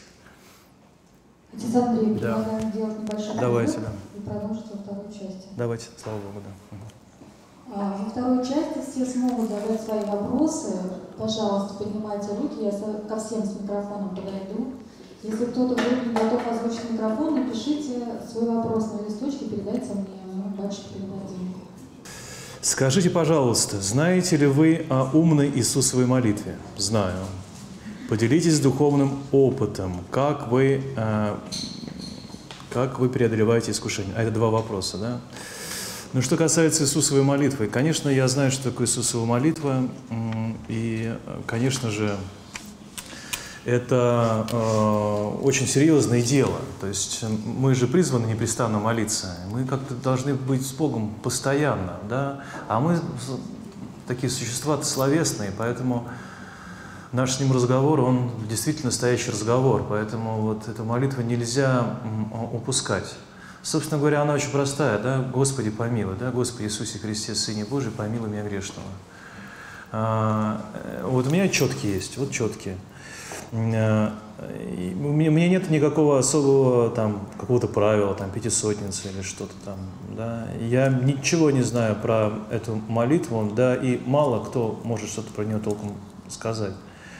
Очевидно, те люди, которые занимаются ей серьезно, это люди совершенно другого темперамента, склада, это такое монашеское дело. Хотя, очевидно, наверное, кто-то и, и- и- безусловно, бе- преуспевает и в миру, но тем не менее для нас самое главное не забывать молитву, поэтому мы носим четки. Это на уровне рефлекса. Вот если у меня их нет в кармане или на руке, то я себя чувствую как-то неспокойно. Вот я, я, я люблю их держать, потому что раз э, э, это, раз и вспомнишь, что нужно бы молиться, и вот ты как бы молишься, вот, а молиться необходимо. Когда я спросил своего духовного отца о том, как нужно молиться, он привел слова своего духовного отца, который, в свою очередь, привел слова своего, своего духовного отца. Вот. А, вот, а, спросил отца Дмитрия Рощина, он говорит про опыт отца Владимира Волгина. Отец Владимир Волгин сказал про ответ Иоанна Крестьянкина, когда э, спрашивали по поводу Иисусовой молитвы. Вот отец Иоанн говорит, что самое главное в этой молитве – «помилуй меня грешного». Вот. Это самое главное наше смысловое такое звено. Мы об этом должны думать. «Помилуй меня грешного», знать себе грешника. Вот. Что я могу сказать об умной Иисусовой молитве? Поделитесь духовным опытом, как вы преодолеваете искушение. Искушение я преодолеваю э, со скрипом. Искушение, как каждый из нас, и искушение нужно, нужно чаще всего, не то что чаще всего, это вот такой принцип, ты их должен просто пережить. Понимаете, ведь дело в том, что искушение это, это попущенное Богом, попущенная Богом некая вот, вот такая епитемья по твоим грехам. Это, это всегда так. Либо ты хочешь чего-то страстно, чего, чего ты хочешь, но опять же тоже мы здесь говорим про грехи, чего ты хочешь, и Господь тебе дает. Ну, ну что ж, хотел это, возьми. И ты потом как бы делаешь это дело и э, чрезвычайно мучаешься, потому что это очевидно, этого тебе не нужно было. Но ты захотел, и Господь это дело попустил. И либо, ну, вот, к примеру, мы приходим к Богу, но мы люди м, такие взрослые чаще всего, да, вот, уже знающие, уже много пожившие, имеющие за собой набор серьезных грехов, да, и страстей, и мы тогда, мы, мы грешим, мы продолжаем грешить, хоть э, мы уже прощение у, у- Бога пол- получили, мы, мы, мы верим, да, и э, этой верой мы спасаемся, но тем не менее мы остались теми же самыми сущностями греховными, да, страсти у нас очень серьезно у нас укоренились, они действуют. И тут нужно просто терпеть себя, да, и вот нести и пить семью вот своего этого ничтожества, просто терпеть себя. э, с унынием, вот тоже святые отцы говорят, что чаще всего это, конечно, такой навет и вражье, да, это такое дыхание вражье, их нужно тоже переживать. Потом ведь, вот, да, потерял свою мысль, а хотел сказать об этом. Ведь искушения, вот в этих искушениях, когда ты их терпишь, собственно говоря, это и есть наше спасение верой. Потому что, ну, вера – это одно дело, когда ты вот действительно, вот Господь перед тобой, конечно, вера, да. А с другой стороны, когда вдруг в этом искушение, а ведь искушение – это такая вещь безблагодатная, ты Бога не знаешь. Потому что Бог, Он живой, и ты с Ним должен, ну, как бы вот проживать Его жизнь. Но вот в искушениях ты, очевидно, от Него оторван, потому что действуешь по своей греховности. Но ты даже оторванный от Бога, ты должен жить так, как говорит Он.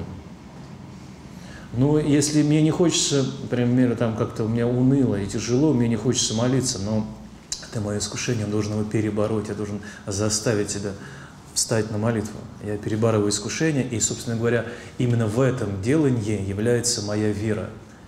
Я верю, что так нужно делать, потому что мне Господь дал уже уверенность в том, что Он есть. Я знаю, что Он есть. Я знаю, что Церковь – это Христос. Я знаю, я, я в ней пребываю, я все знаю. Я знаю, кто такой Бог Троица, кто такая Пресвятая Богородица, кто такой, святитель Николай. Я все знаю. Причем я знаю не просто как некое знание, свод знания. Я знаю это ну, как свою жизнь, я это проживаю.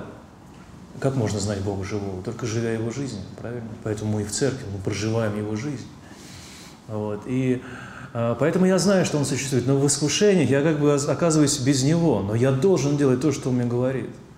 И вот если я делаю то, что Он мне говорит, вот не ведая Его, не живя Его жизнью, и пробираясь сквозь такую костную материю, а, такой неприветливый мир и недоброжелательный, через какую-то трудность, свою греховную, вот, то я, собственно говоря, исповедую Бога, в которого я верю. Потому что когда мне классно, и когда мне круто, и когда мне весело и радостно с Богом, ну и что? Ну и ладно, ну, в чем здесь мой труд-то? В чем моя вера? В чем мое усилие? Где мой подвиг? Спасаемся в любом случае подвигом. А что значит подвиг, если не перебарывание этого искушения? Поэтому тут без искушения нам не обойтись. Это говорит сам Христос. И нам в этих искушениях, только, только, только в них мы можем явить свою, свою веру, как доверие к Богу, которого я знаю, я знаю, что Он есть, но которого сейчас я не ощущаю, которого я сейчас, по большому счету, не знаю, потому что я оторван от Него своими грехами, своими страстями, я не с Ним. Бог есть свет, и нет в ней никакой тьмы. И если я сам избрал быть во тьме, и если я сам как бы вот эту тьму свою нагнетал, да, своими страстями, своими грехами, то, ну что ж, я понесу это, как нес свой крест Господь на Голгофу. Я понесу себя в своей страстности, в своих грехах, в своем унынии, в своих искушениях. Я буду терпеть. И Господь, ему радостно, что я вот так вот его исповедую. И Он помогает мне тогда. Мы спрашиваем, как вот обратить к себе Бога, да? Вот Господь хочет помогать, Он хочет соучаствовать в нашем деле спасения, чтобы мы были с Ним, э, существовали в синергии, да, в сотрудничестве. Вот Он ни, ни, никак не может себе явить себя мне, если я сам к Нему не пойду, если я сам себя не буду перебарывать. И поэтому, если я буду перебарывать, Он даст мне помощь, Он даст мне себя, и поэтому я буду с Ним. Но если я этого не захочу, как Он может меня тащить? Куда он может мне вытащить такого раба своих грехов, своих страстей? Куда он меня затащит такого в рай? Что я в этом раю буду делать, если он мне не нужен? Поэтому Господь помогает нам в наших искушениях, и поэтому Он близ. А если мы не преодолеваем наши искушения, если мы не стараемся, то с нами нету Бога. Он просто, ну, как бы, Он, он все сделал, чтобы вот мы, мы, мы, мы уже сами начали, начали двигаться. Он так собрал всю нашу жизнь, так подвел к тому, что мы узнали Его, узнали Церковь, но дальше нам нужно делать какие-то усилия. Нам кажется, они какие-то колоссальными, эти усилия. Они очень малы, а нам совсем чуть-чуть. Нам просто бы захотеть хотя бы первое мгновение пересилить свой первое вот это «не хочу, не могу», свою хулу постоянно, там вопросы типа «а за что мне это все?» Вот чуть-чуть бы перебороть, и сразу же Господь дает силы, и, собственно говоря, происходит вот твое с Ним соединение. Поэтому как, как переживать искушения, их нужно просто переживать. Иногда свое уныние ну, в, ну, можно занять себя, переключиться с одного дела на другое. Собственно говоря, в этом есть польза и великий смысл, к примеру, монашеского труда. Очень кропотливого, очень простого, элементарного, как ты вдруг можешь просто переключить себя в делание очень незамысловатой работы. Такое иногда бывает, такое нужно, такое необходимо. Я знаю людей, которые занимаются серьезными какими-то интеллектуальными задачами, они они отдыхают в очень простых делах. Кто-то пчел там разводит, кто-то огород копает, сад ухаживает, кто-то собачка гуляет, прогуливается. Очень простые дела. Мало того, я знаю э, таких серьезных, на самом деле, молитвенных людей, которые действительно отдыхают, смотря какие-то сериалы. Представляете? Вот я знаю таких людей. Или просто телекящик просто пере, пере, пере, пере, переключай. И такое бывает. Я был поражен, там, я смотрел одно из, интервью с Мирабом Мумардашвили, и его спрашивает, а кто там спрашивает, неважно, его спрашивают, а какие фильмы вы смотрите? Предполагалось, что это высокий философ, интеллектуал, да, а, он скажет про какие-то духовные фильмы, что такую высоту, и такой Мираб Мумардашвили со свойственной просто говорит, я очень люблю вестерны, сказал он, вестерны. И он стал смотреть, и он стал рассказывать, потому что, почему он любит? Потому что очень простой сюжет, незамысловатый, он меня не, не пугает, не, не, не, не, не, не, не, не, так сказать, не, не, не телепает в какие-то э, сферы, в которых я не хочу участвовать, потому что мне своих достаточно. Очень простой сюжет, где добро побеждает зло. Вот, поэтому он говорит, я очень люблю вестерн. Я так запомнил эту фразу, и я так как-то порадовался, потому что я думаю, что, Господи, сколько я времени провожу во всем этом ужасе и в кошмар. Но тем не менее, иногда и так бывает, да, можно справиться со своим унынием. Вот, поэтому переключаться, переключаться на какое-то другое дело. Если это дело связано с каким-то простым элементарным трудом физическим, великолепно. Вот. А если такого нет, то искать применение себя в чем чем угодно. В пробежке, там, не знаю, в бассейне, чем, в чем угодно, что простое, простые элементарные действия, э, которые такие нетоксичные, дай, дай это Бог, да, чтобы они были вот, э, пере, пере, переключать себя и терпеть, терпеть себя, нести свой крест, нести, терпеть себя в своих грехах, многочисленных и страстях, в которых мы путаемся, вот, теряемся. Вот. Господу даже он ничего нам специального таких больших искушений нам не предлагает. Это большая судьба, которая может выразить, так, выдержать большое искушение. Такое бывает очень редко в жизни. Таких больших настоящих искушений, таких попущенных Богом в судьбе каждого человека на всю свою жизнь два или три случая, если не один. Какая-нибудь последняя болезнь твоя перед тем, как тебе отдать Дух и такое бывает. Это вот, пожалуй, такое единственное может быть там, в жизни такое обстоятельство у человека. Поэтому все остальное, что есть у нас, это весь просто следствие нашей греховности, вот, следствие наших страстей, которых мы сами избираем и от которых нам чрезвычайно сложно оторваться. Поэтому мы, мы, вот, это последствия их. Поэтому потерпим себя. Вот так вот я ответил на этот вопрос. Да, Надя, мы с вами знакомы. Да. Отец да. Андрей, у меня такой даже вопрос, а крик души. Вот, когда вы говорили, что у вас есть а, младшая дочь, и вы не участвуете вот, в поучительных, нравоучительных, воспитательных работах, да, о там, любовных делах, условно, в будущем, ну, да? да, и не планируете это делать. А, я хотела бы рассказать немножечко свой опыт, да, я росла без папы, и уже а, ближе к совершеннолетию, как бы уже и отчим с мамой они развелись. И мама у меня была такой более спокойной, то есть пока папа был э, отчимом, да, он меня в строгости держал, никуда не разрешал там ездить, ни какие дискотеки, ни лагеря. А вот, но когда там с мамой стали жить, ей было как бы ровно. Вот. Она считала, что как бы свобода выбора у человека есть должна быть свобода выбора. Вот. Потом пришел период института в другом городе, да, и я была предоставлена сама себе. И у меня, к сожалению, было отца рядом, а братья там мамины жили в других городах и не могли мне в этом помочь. Но в этот период, на первом курсе, у меня появился друг, который пробыл со мной на протяжении пяти лет. Он был мне как брат, он был намного старше меня лет на семь. И вот он был моим проводником в жизнь. То есть, кто такие ребята, что они хотят от девчат, да. То есть я могла сказать там на свидание, прийти и рассказывать ему, как все прошло. И он мне говорил, так, если прикоснулся, значит все, до свидос. Ну, что-то сказал не так, до свидос. Вот. И просто я благодарна Богу за то, что у меня был такой проводник. Слава Богу. Вот, который, благодаря которому я не совершала ошибки, даже там алкоголь, сигареты или что-то еще хуже, да, потому что он все предупреждал, потому что институт, когда ты в другом городе, это все как бы соблазн большой. Вот. Но вот у вашей дочери есть отец, есть братья. И как бы мне сейчас было очень странно услышать то, что вы говорите.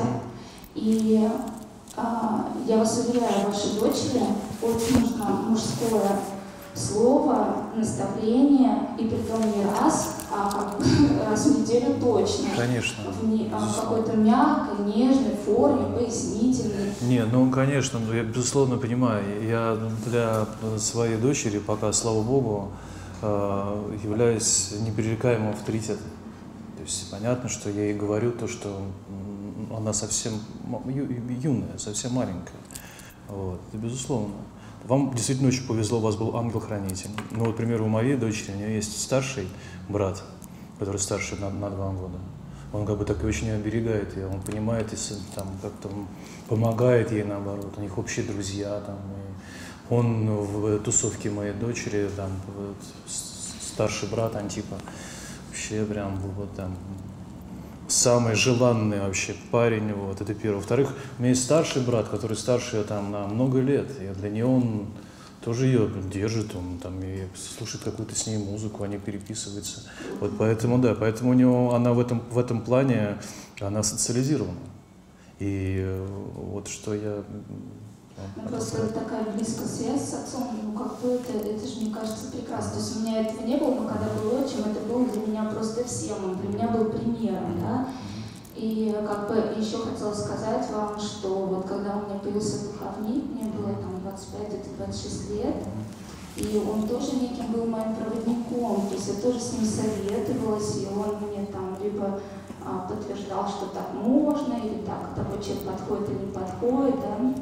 И вот а вы как батюшка, ну, я как бы вам настоятельно рекомендую, если у вас есть а, молодые девушки в чадах, то а, не стесняться по этому поводу, как бы общаться, вызывать на какой-то диалог. Возможно, тоже кто-то есть без Конечно. отца, без брата, или даже есть, как Нет, солнышко, безусловно, параллельно. безусловно, безусловно, эти разговоры ведутся, и это вопрос, вопросы чрезвычайно такие, они нас насущные, да и что молодые девчонки обращаются, и все эти коллизии любовные мы разбираем и смотрим, вот, но тут э, как бы если спросят, если спросят, если это нужно будет, если меня захотят услышать, просто, просто так сам я как бы навязываться, это не то, что я как бы, у меня там какая-то в этом позиция, это просто, это, это не работает так. То есть я могу сказать, если меня спросят, это работает только так. Я не могу перейти черту. Я не спрошу, к примеру, там, у там, девочки, которая, там, к примеру, меня может спросить там, какие-то отношения с парнем, я не спрошу у нее, как его, этого парня зовут. К примеру, да, потому что, может быть, даже я знаю этого парня, и, как правило, всегда так оно и происходит. Или там какой-нибудь там у молодой прихожанки какое-нибудь искушение, какое-нибудь там какое-то, какая-то любовная тяга вдруг такое открывается. Я даже не буду спрашивать имени, хотя, может быть, так пока покажется, что это вполне себе естественно, что мы так как-то семейно решим, там как-то так. Но если человек мне этого не говорит, то я не буду об этом спрашивать. Поэтому такая штука, тут либо это получается, либо это происходит у тебя там с детьми, например, если мы говорим про наших своих детей. Ну, просто э, либо ты должен войти уже в другой возраст, если у тебя этого не произошло, если ты потерял да, этот момент, если ты как бы так родительски проиграл, то тогда нужно э, основывать свои отношения на другом. Уже нужно основывать отношения на настоящей дружбе, чтобы человеку было, было ну, как бы, ну, нормально тебя, тебя знать, ну, ну, хотя бы так, что ты просто есть, что ты не, не в какой-то позе э, осуждения стоишь, вот, что ты готов ее выслушать, его выслушать, ее выслушать. Вот это обязательно нужно знать, чтобы мы, вот, если мы э, как бы, потеряли своих детей на определенном возрасте, мы, мы должны их об- обрести в другом, мы должны им стать друзьями, мы должны им стать им как-то очень понятными. И в этом настоящая вот такая родительская добродетель, отпустить своего ребенка, стать ему другом. Опять же говорю, мы в одной самой позиции стоим, мы чада Божьи. Мы поэтому можем быть друзьями. Мы одинаковы перед лицом Божьим. Проблема, проблема родителей в том, как вообще проблема такой любви в кавычках, потому что это вовсе не любовь. Я изменяю человека под свое видение. Что хочет родитель? Он, у него есть данность, он как бы ему кажется, что он знает, кто такой его ребенок. Ему так кажется, потому что Господь вот дал ему этого ребенка, он сначала увидел, там, не знаю, красивые там штанишки или там, или там какую-нибудь игрушку купил, да, он увидел эту картинку. Он эту картинку реализовал в своем ребенке. Ему кажется человеку дальше, да, что он может это также реализовывать и будущую жизнь, что будущая жизнь – это те же самые картинки, в которых он просто может вплести, так, вклеить, да, свой, свой чадо, в ту самую картинку, которую он вдруг нарисовал. А это не так. И мы друг другу не принадлежим. Поэтому вы открывались этому человеку, потому что это вы открывались ему, своему ангелу-хранителю, которого, слава Богу, вас охранял. А если бы вы не открывались бы, то э, если бы он спрашивал, вы, наоборот, для вас это был опыт чрезвычайного такого, э, такой, ну, как сказать, вот такой тирании другого человека над вами. Если бы он вас спрашивал, вы бы закрылись, вы бы не говорили, он бы перестал бы сразу для вас быть ангелом-хранителем. Все у нас добровольно происходит. Если не идет у человека один импульс, да, то вот, если он не открывается, то это совершенно невозможно. Мне часто говорят, звонят, говорят, поговорите там с, моим, с моими детьми, там, или там, поговорите там, вот, у меня там вот брат сейчас, там, типа, с своей женой, там, что-то они там, это самое, там, как-то расходятся, поговорите. А что говорить-то, если ко мне человек не обращался? Что я мог звонить? Здравствуйте, вот тут мы, мы кто такие? Мы, мы, мы идеология или, или что мы делаем? Какой наш здесь резон этого делать? Что мы за этим преследуем? Правильно? Поэтому если человек спрашивает, я отвечаю. И это работает только так. Вот с Богом так. Он, Господь отвечает только на то, что ты спрашиваешь. Вот. Какой-то еще? Отец Андрей, у меня самый такой популярный вопрос, мне кажется, без него наша встреча была бы неполной. Расскажите, пожалуйста, о вашей встрече с Богом, о вашем пути к Нему, о вашем уцерковлении немножко. Ну, а, а что, э, самая обычная история, как, э, какая она происходит у э, нормального, взрослого, усталого человека. Я об этом, на самом деле, только об этом говорю. Я просто, потому что то, что я знаю, что я вижу в других людях, я вижу это, исходя из себя. Просто была очень насыщенная, тяжелая и греховная жизнь, которая довела до, просто до отчаяния. Вот. И каждый из нас доходит до какого-то, так мы называем это, кризисного возраста, да, ну, такой он, знаете, он в районе 33 годов, так, где-то в середине жизни, когда ты все уже прожил, тебе уже ничего не интересно, потому что ты, когда у тебя были силы, ты уже все понял. А дальше, после 33, ты начинаешь все это дело доживать, и это совсем становится неинтересным. Вот. И я думаю, что это, это, это очень серьезная вообще история по поводу Христового возраста, он ведь действительно прожил до 33, он, был, он здесь был, он исторически жил, а потом он в 33 умер и воскрес, и это другая жизнь. И поэтому вот человеческая жизнь, она делится вот на, на, два этих, на два этих возраста. Такой просто взрослой состоятельной жизни, опыт смерти, ночи человеческой жизни, в которой либо ты воскресаешь, либо ты вновь опять выкидывает тебя в ту самую жизнь, да, которую ты просто начинаешь, да, как-то очень лениво и уже спокойно доживать. Потому что что еще от нее ждать? Но у меня была такая, такая ситуация, чтобы я, все как бы стало понятно про, про, про, про, про то, что будет. И какая-то чрезвычайная тоска тяжелая. Но поскольку это была модная история, вдруг мы говорим про, про модность, этого самого православия. Тогда она просто тема только начиналась, а, а так получилось, что я был в таких, прям, ну, в таком, в таких каких-то кругах богемы, очень такой подкованный, вот. И эта такая история выходила вновь, да, она как-то вновь как-то актуализировалась. Христос, церковь. Вот. И мои друзья стали ходить в церковь, и я, кто-то стал делать про это спектакль, кто-то стал про это писать. Вот. И все это тоже как-то ну, так отзывалось в моем сердце. И в конце концов, э, в конце концов моя знакомая сказала, слушай, я тут рядом, на, значит, на, рядом с храмом, приходи, тут может быть интересно. И я вот пришел и пришел в храм, э, познакомился с священником, своим будущим духовным отцом, вообще ничего не понял, ничего не понял. Хотя до этого я, между прочим, уже и причащался. Я стал ходить, причащался, вот, э, с, уже с женой, с ребенком, у меня уже, было, уже был ребенок старше. И, а, а потом этот священник перестал быть священником. Просто снял себя сам. Вот так получилось. Вот страшное такое искушение тоже. Мы, как бы, вся тусовка наша как бы, осталась так вот без, без это, в недоумении, что это вообще происходит. Ну вот, слава Богу, я пришел вот, вот в храм отцу Владимиру Волгину, да, Софии Премудрости Божией, там, где встретил своего, своего духовного отца, отца Дмитрия Рощина. Я с ним пообщался, ничего не понял, но, с другой стороны, я и, и следующий мой день был, я должен был уезжать на гастроли куда-то там в, там, в Берлин, в Дрезден, я уже не, не помню. И я просидел два часа на ступеньках э, колокольни, это был надвратный храм, два часа я просидел, ничего не понимаю, но просто я так как-то вдруг утих от этой какой-то гонки, ужаса и кошмара всех этих дел.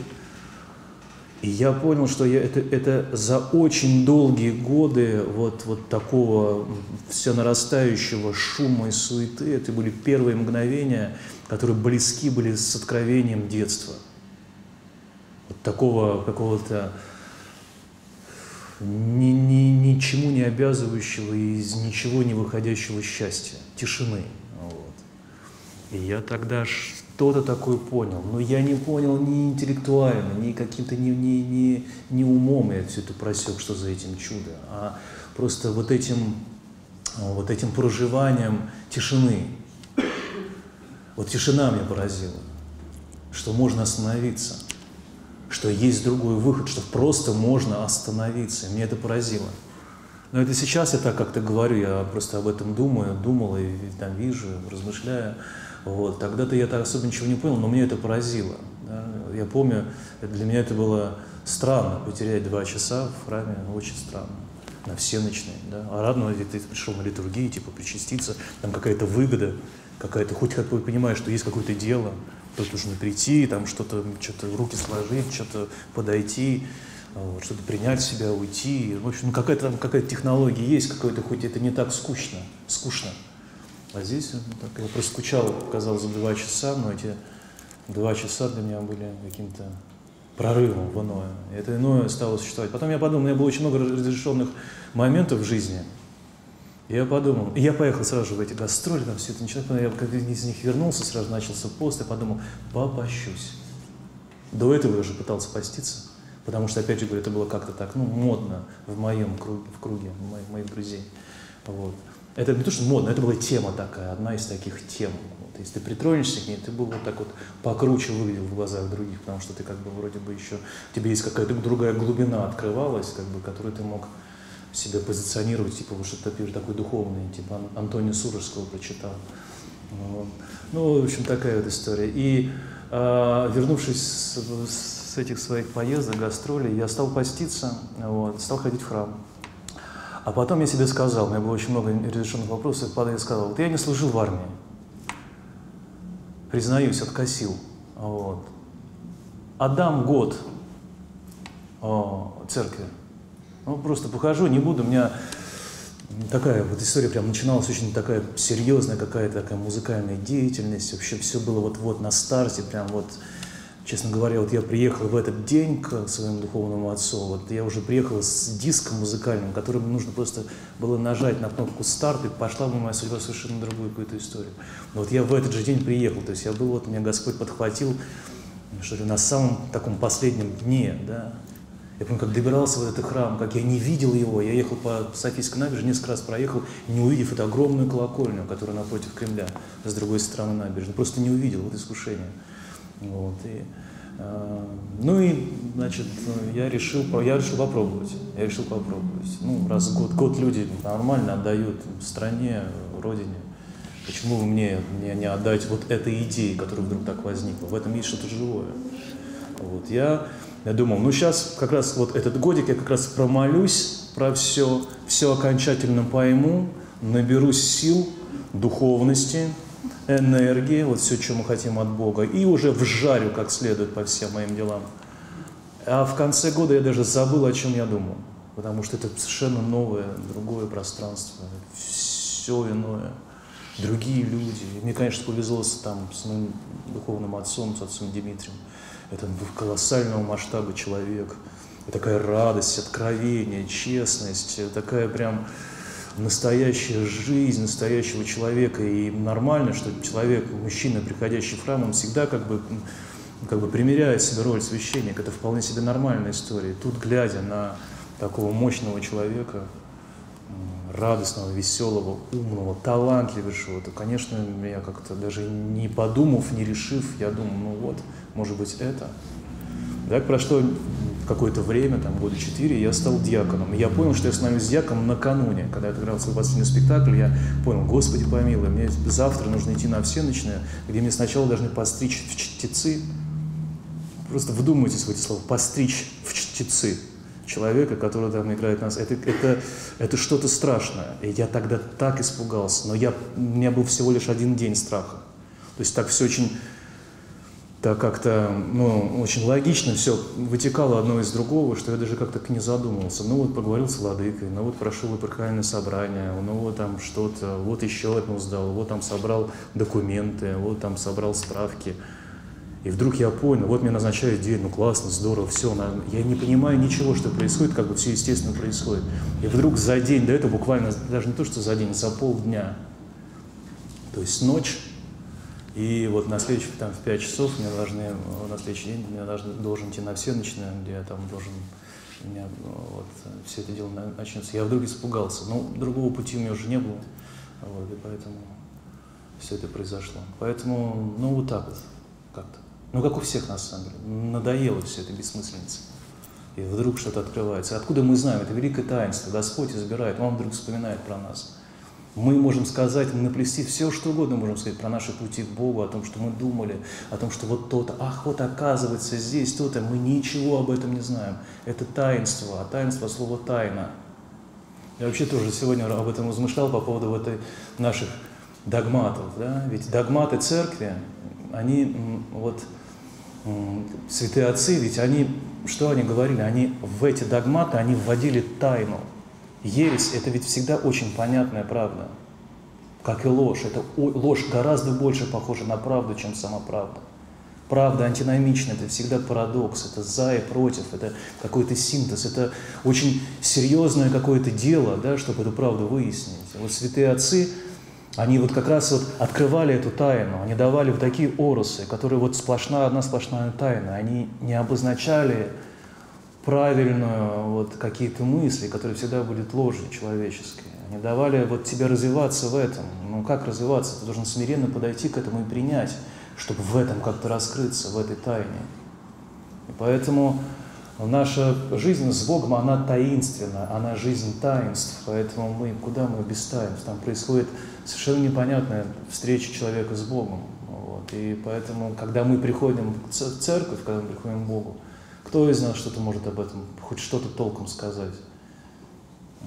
И я поэтому ничего не могу сказать. Это всего лишь какое-то потом послевкусие каких-то таких умственных рефлексий, рефлексий, я что-то пытаюсь думать, вот я пришел по этому. Да кто его знает? Господь призвал, как каждого из нас.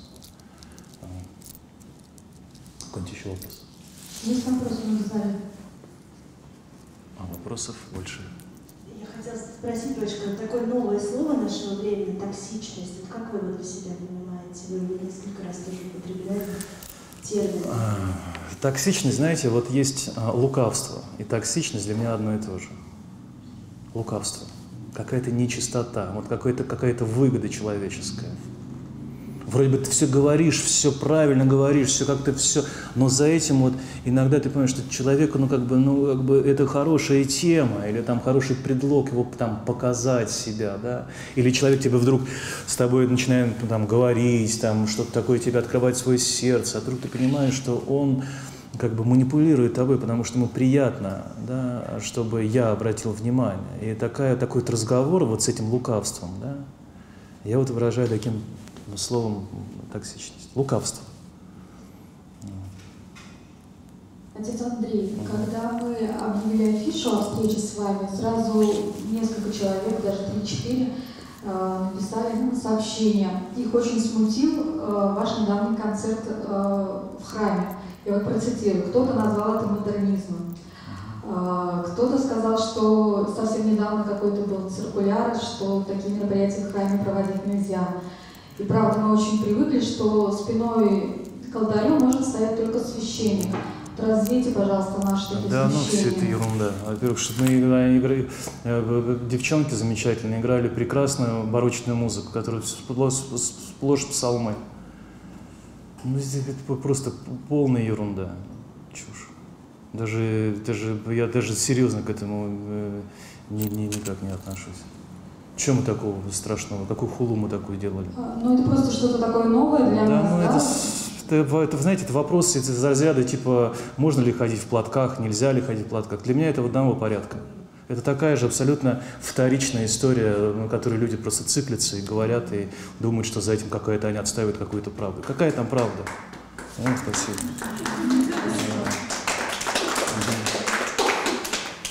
Если я правильно понял, что сейчас э, как-то труднее сблизиться с Богом за счет того, что у нас есть э, мобильный телефон, мы всегда сидим, сидим в социальных сетях, и много каких-то раздражительных факторов. Вот. Но если посмотреть историю, вообще человечество всегда было тяжелым. Вот. Всегда люди работали там по 8 часов, воевали, вот, я как-то не думаю, что сейчас тяжелее, чем было раньше. Угу. Угу. Угу. Ну не, ну тяжелее. А я вам объясню, почему. Количество греха и соблазна, сваливающиеся на, на человека. Ну, пойдите, мы сейчас мы сядем все в машину или поедем к метро. Да? Давайте посмотрим на рекламные какие-то призывы или там на все, что будем видеть я заражаюсь, я не могу, я вижу, смотрю, ну там я, я там еду по рекламе или там везде, везде красивые, смазливые женские лица. Вы думаете, что раньше такого было много? Это так было меньше, что, что это было, что это и, и раньше такое было? Святые отцы говорили, что те люди, живущие в последних временах, а мы живем в последних своих временах, да, нам и не снилось, как они будут спасаться, какие у них будут искушения. Вот те самые искушения. Сколько всего мы с вами собираем, так просто похотью, просто так пройдясь от из этого зала к метро. Такого не может, такого человек, ну, как, такого не было 150 лет назад, 30 лет назад, ну, 30 лет уже, наверное, было в нашей стране. Ну, такого не было, поэтому, поэтому в этом отношении нам, в этом отношении нам тяжелее, и мы слабее. Мы слабее. У нас, вот мы, мы разбиты, мы, мы дойдем до дома, мы уже обессилены, потому что мы на все отвлекаемся. У нас очень много раздражителей. Вот. И они такие очень агрессивные. Такого раньше не было. Я практику проходил токарем. Ага. Вот. Ну, там болванка 8 часов крутилась. Ну, бесконечно. Да. И когда я выходил, тоже ничего не хотелось. Я поэтому спрашиваю, да, ага. сейчас раздражители, они такие, ну, ну яркие, действительно, всем понятны. Да. Но в тех профессиях, которые были, да, или в тех, э, ну, слышно, вот. Наверное, как их воспринимать? Еще раз.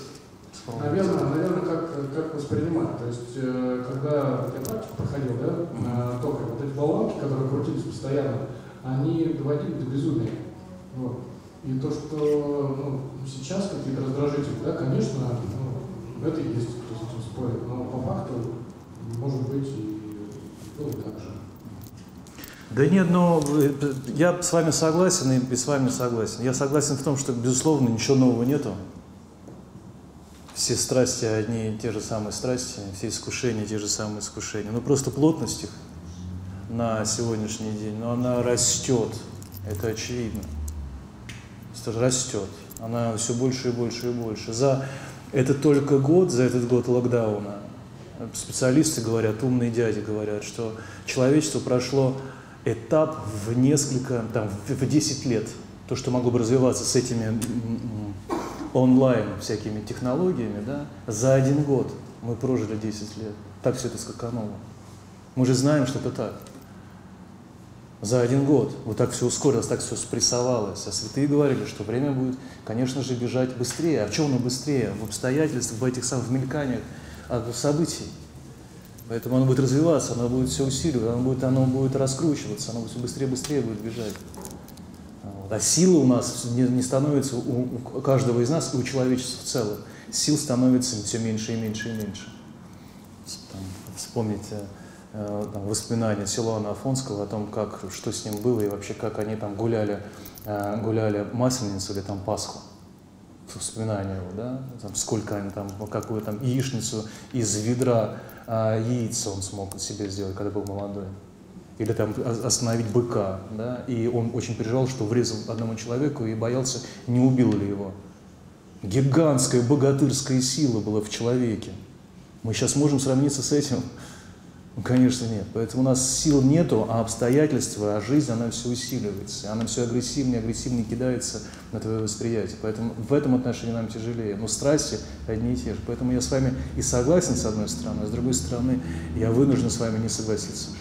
Потому что это уже происходит на моем веку. Вот я человек, который жил в то время, как многие, наверное, нас, когда не было Фейсбука или Инстаграма. Мне есть чем сравнивать.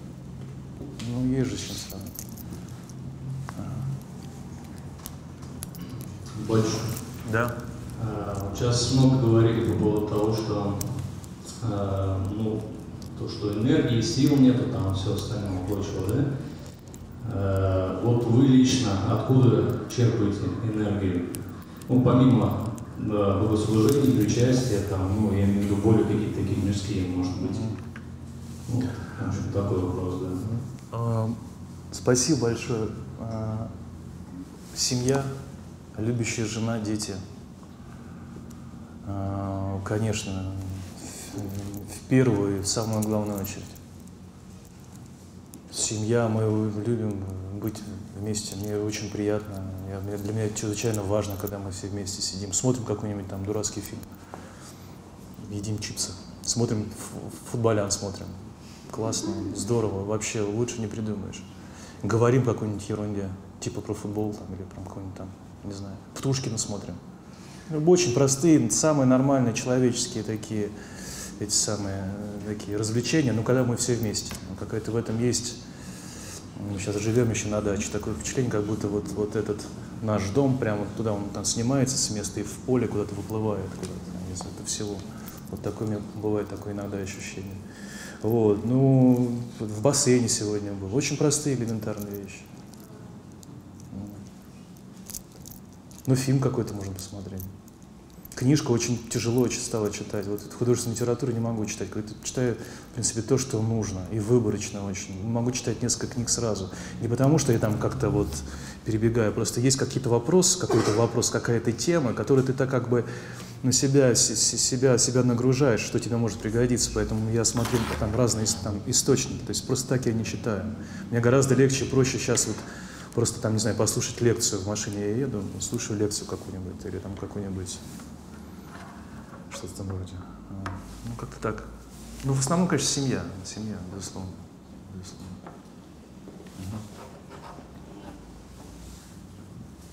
Батюшка, у меня такой вопрос. А, вот вы себе просматриваете фильмы. А, если вдруг так получается, что фильм о очень неприятном содержании или там очень много греха, что вы делаете в этом случае и посещаете ли вы театры или ваша семья и какие постановки, что вы смотрите или есть запретные какие-то театры, вот там Гоголь-центр, например. А, мне было как, как какое-то время посетить, а потом я стала узнать о чем там и подумала, что, наверное, не стоит. Спасибо. Да, ну, не знаю. У меня вот старший сын сейчас заканчивает, не заканчивает, он на третьем курсе, третий курс заканчивает в ГИКа на, на операторском. Я думаю, что он столько фильмов просмотрел. Вот. Когда мы смотрим какой-нибудь фильм, а фильм для нас выражается хороший фильм, там типа мало, мало целуется, что-то вроде, потому что везде же целуются теперь. Но когда все целуются, мы зажмуриваем глаза, начинаем мучим, чтобы ничего этого не видеть, и там перематываем. Но тем не менее мы как-то переживаем это очень серьезно, это как бы это, этот перевал переходим и дальше опять смотрим повествование. Но теперь все там целуются, все что такое. Ну как бы закрываем глаза, закрываем глаза. А, ну, какие-то, ну, конечно, какое-нибудь безобразие совсем мы не смотрим. Вот, такое прям тяжелое. Вот. А какие-то фильмы, ну, ну, моя, вот, к примеру, семья, мои дети выросли на фильмах Марвел. Я в этом не нахожу ничего ужасного и тяжелого. Есть, у каждого поколения есть своя сказка, вот прекрасная сказка, чем что там. Жизнь, смерть, добро, зло. Все так, как в любых сказках. Ну, просто такая сказка в этом времени. Ничего мне теперь закрывать на это, что теперь не смотреть на что-то. когда там происходит какая-то история, ну, там какая-то сомнительная, мы можем промотать, и мы так все смотрим. Вот, но сын-то у меня вот в Авгике учится, очевидно, он смотрел все кино, которое можно было смотреть, и которое нельзя было смотреть. А другой сын, например, сочинил сейчас пять песен рэпа, которые мне дал послушать, по любимым книжкам, которые он почитал на, на, этом, на карантине. Я так сначала очень разволновался, он все это ну, на свой день рождения презентовал прям специально, заморочился, с музыка там, все это, вот, вся эта штука, и текст такие хорошие, проникновенные. Я так как-то прям сам разволновался, потом подумал, с другой стороны, ну как здорово. они не, не, не, не Маугли, знаете, есть такие церковные Маугли, которые ничего не знают, и все такое. Они нет, у меня социализированные ребята, слава богу. Почему спросила, потому что один из собачек, мы когда разговаривали, у него маленький дети дошкольного возраста, три, три ребенка. И он сказал, что когда у нас будут дети с мужем, да, чтобы мы очень аккуратно а, подавали всякие э, мультики. И он стал приводить примеры последнего там времени мультики, которые в кино рекламируют, ну, и сейчас, да. И а, он сказал, начал пересказывать сюжеты, что как сейчас запрограммировано в этих мультиках, что мальчик это слабый, он там периодически плачет, например, девочка властная, команду, то есть как ориентиры переворачиваются, и дети с а, грудничкового возраста уже это впитывают. Чтобы вот, ну смотрите, вот, вот мои дети, вот поколение моих детей. Гарри Поттер, Властелин колец, ну из таких больших эпопей, серьезных таких мифологем таких, да, а, Хоббит, ну это, в принципе, одно и то же. Что в нем, в, в этих трех фильмах плохого? Это замечательные фильмы. За, за, на, к примеру, там «Властелин колец» и «Хоббит» написанные э, христианином, Толкин. Гарри Поттер, замечательная сказка. Что там такого дурного-то в ней? Что, что там есть какие-то магии, а что в других, в других сказках что-то как-то по-другому происходит? Я не знаю, фильм сейчас вышел «Душа». Ну, хороший фильм, мультфильм. Что нам искать как, какой-то ужас каких-то всех, всех, всех, всех этих историй? Потом, понимаете, ну, как бы, ну, ну, слава богу, у нас нормальная семья, понимаете, у нас папа нормальный, он может сказать слово, я могу сказать слово, я могу сказать твердо что-то сказать, да, мама вот так все как-то вот сглаживает. У нас, у нас нормально с этим делом, мы понимаем, что такое правда. Мы знаем, как это бывает. У нас их не смутить какой-то ерундой там на, на, на, в, в телевизоре. Это нужно зомбироваться, чтобы смотреть какую-то чушь, зомбироваться, зомбироваться, смотреть, смотреть. Они довольно-таки нормально, хорошо рассуждают, там общаются. Они втроем, ну, посмотрели кино, какой-нибудь там мультфильм. Ну да, у них есть какие-то их детские какие-то штуки, которых я даже уже не понимаю. Какие-то танки с глазами, там мы их как-то, мы их троллим со старшими детьми, с троллим все этих там у, у младших. Ну и пускай смотрят. Ну что там в этих танках с глазами может быть ужасного? Пускай смотрят, ничего страшного. Они посмотрели, потом вышли, поиграли в футбол троем, нормально, покричали друг друга, там что-то по, по, по, возмущались, там как-то сбросили, вот и все, слава богу. Ну что, очень много разной интересной всякой продукции, ну, вот которую можем смотреть. Извините, пожалуйста, время нашей встречи заканчивается. Я задам последний свой вопрос. Мультик Машенька мы не смотрим, это дурацкий. Раз, ну, вы сказали, что по мультику Машенька... Ну, отвратительно, это же понятно, что можно не смотреть. Ну, это отвратительный, отвратительный мультфильм. Капризная девочка какая-то, бред какой-то. Это даже не интересно смотреть об этом. Ага. Да-да, простите. Ну, в первой нашей а? части...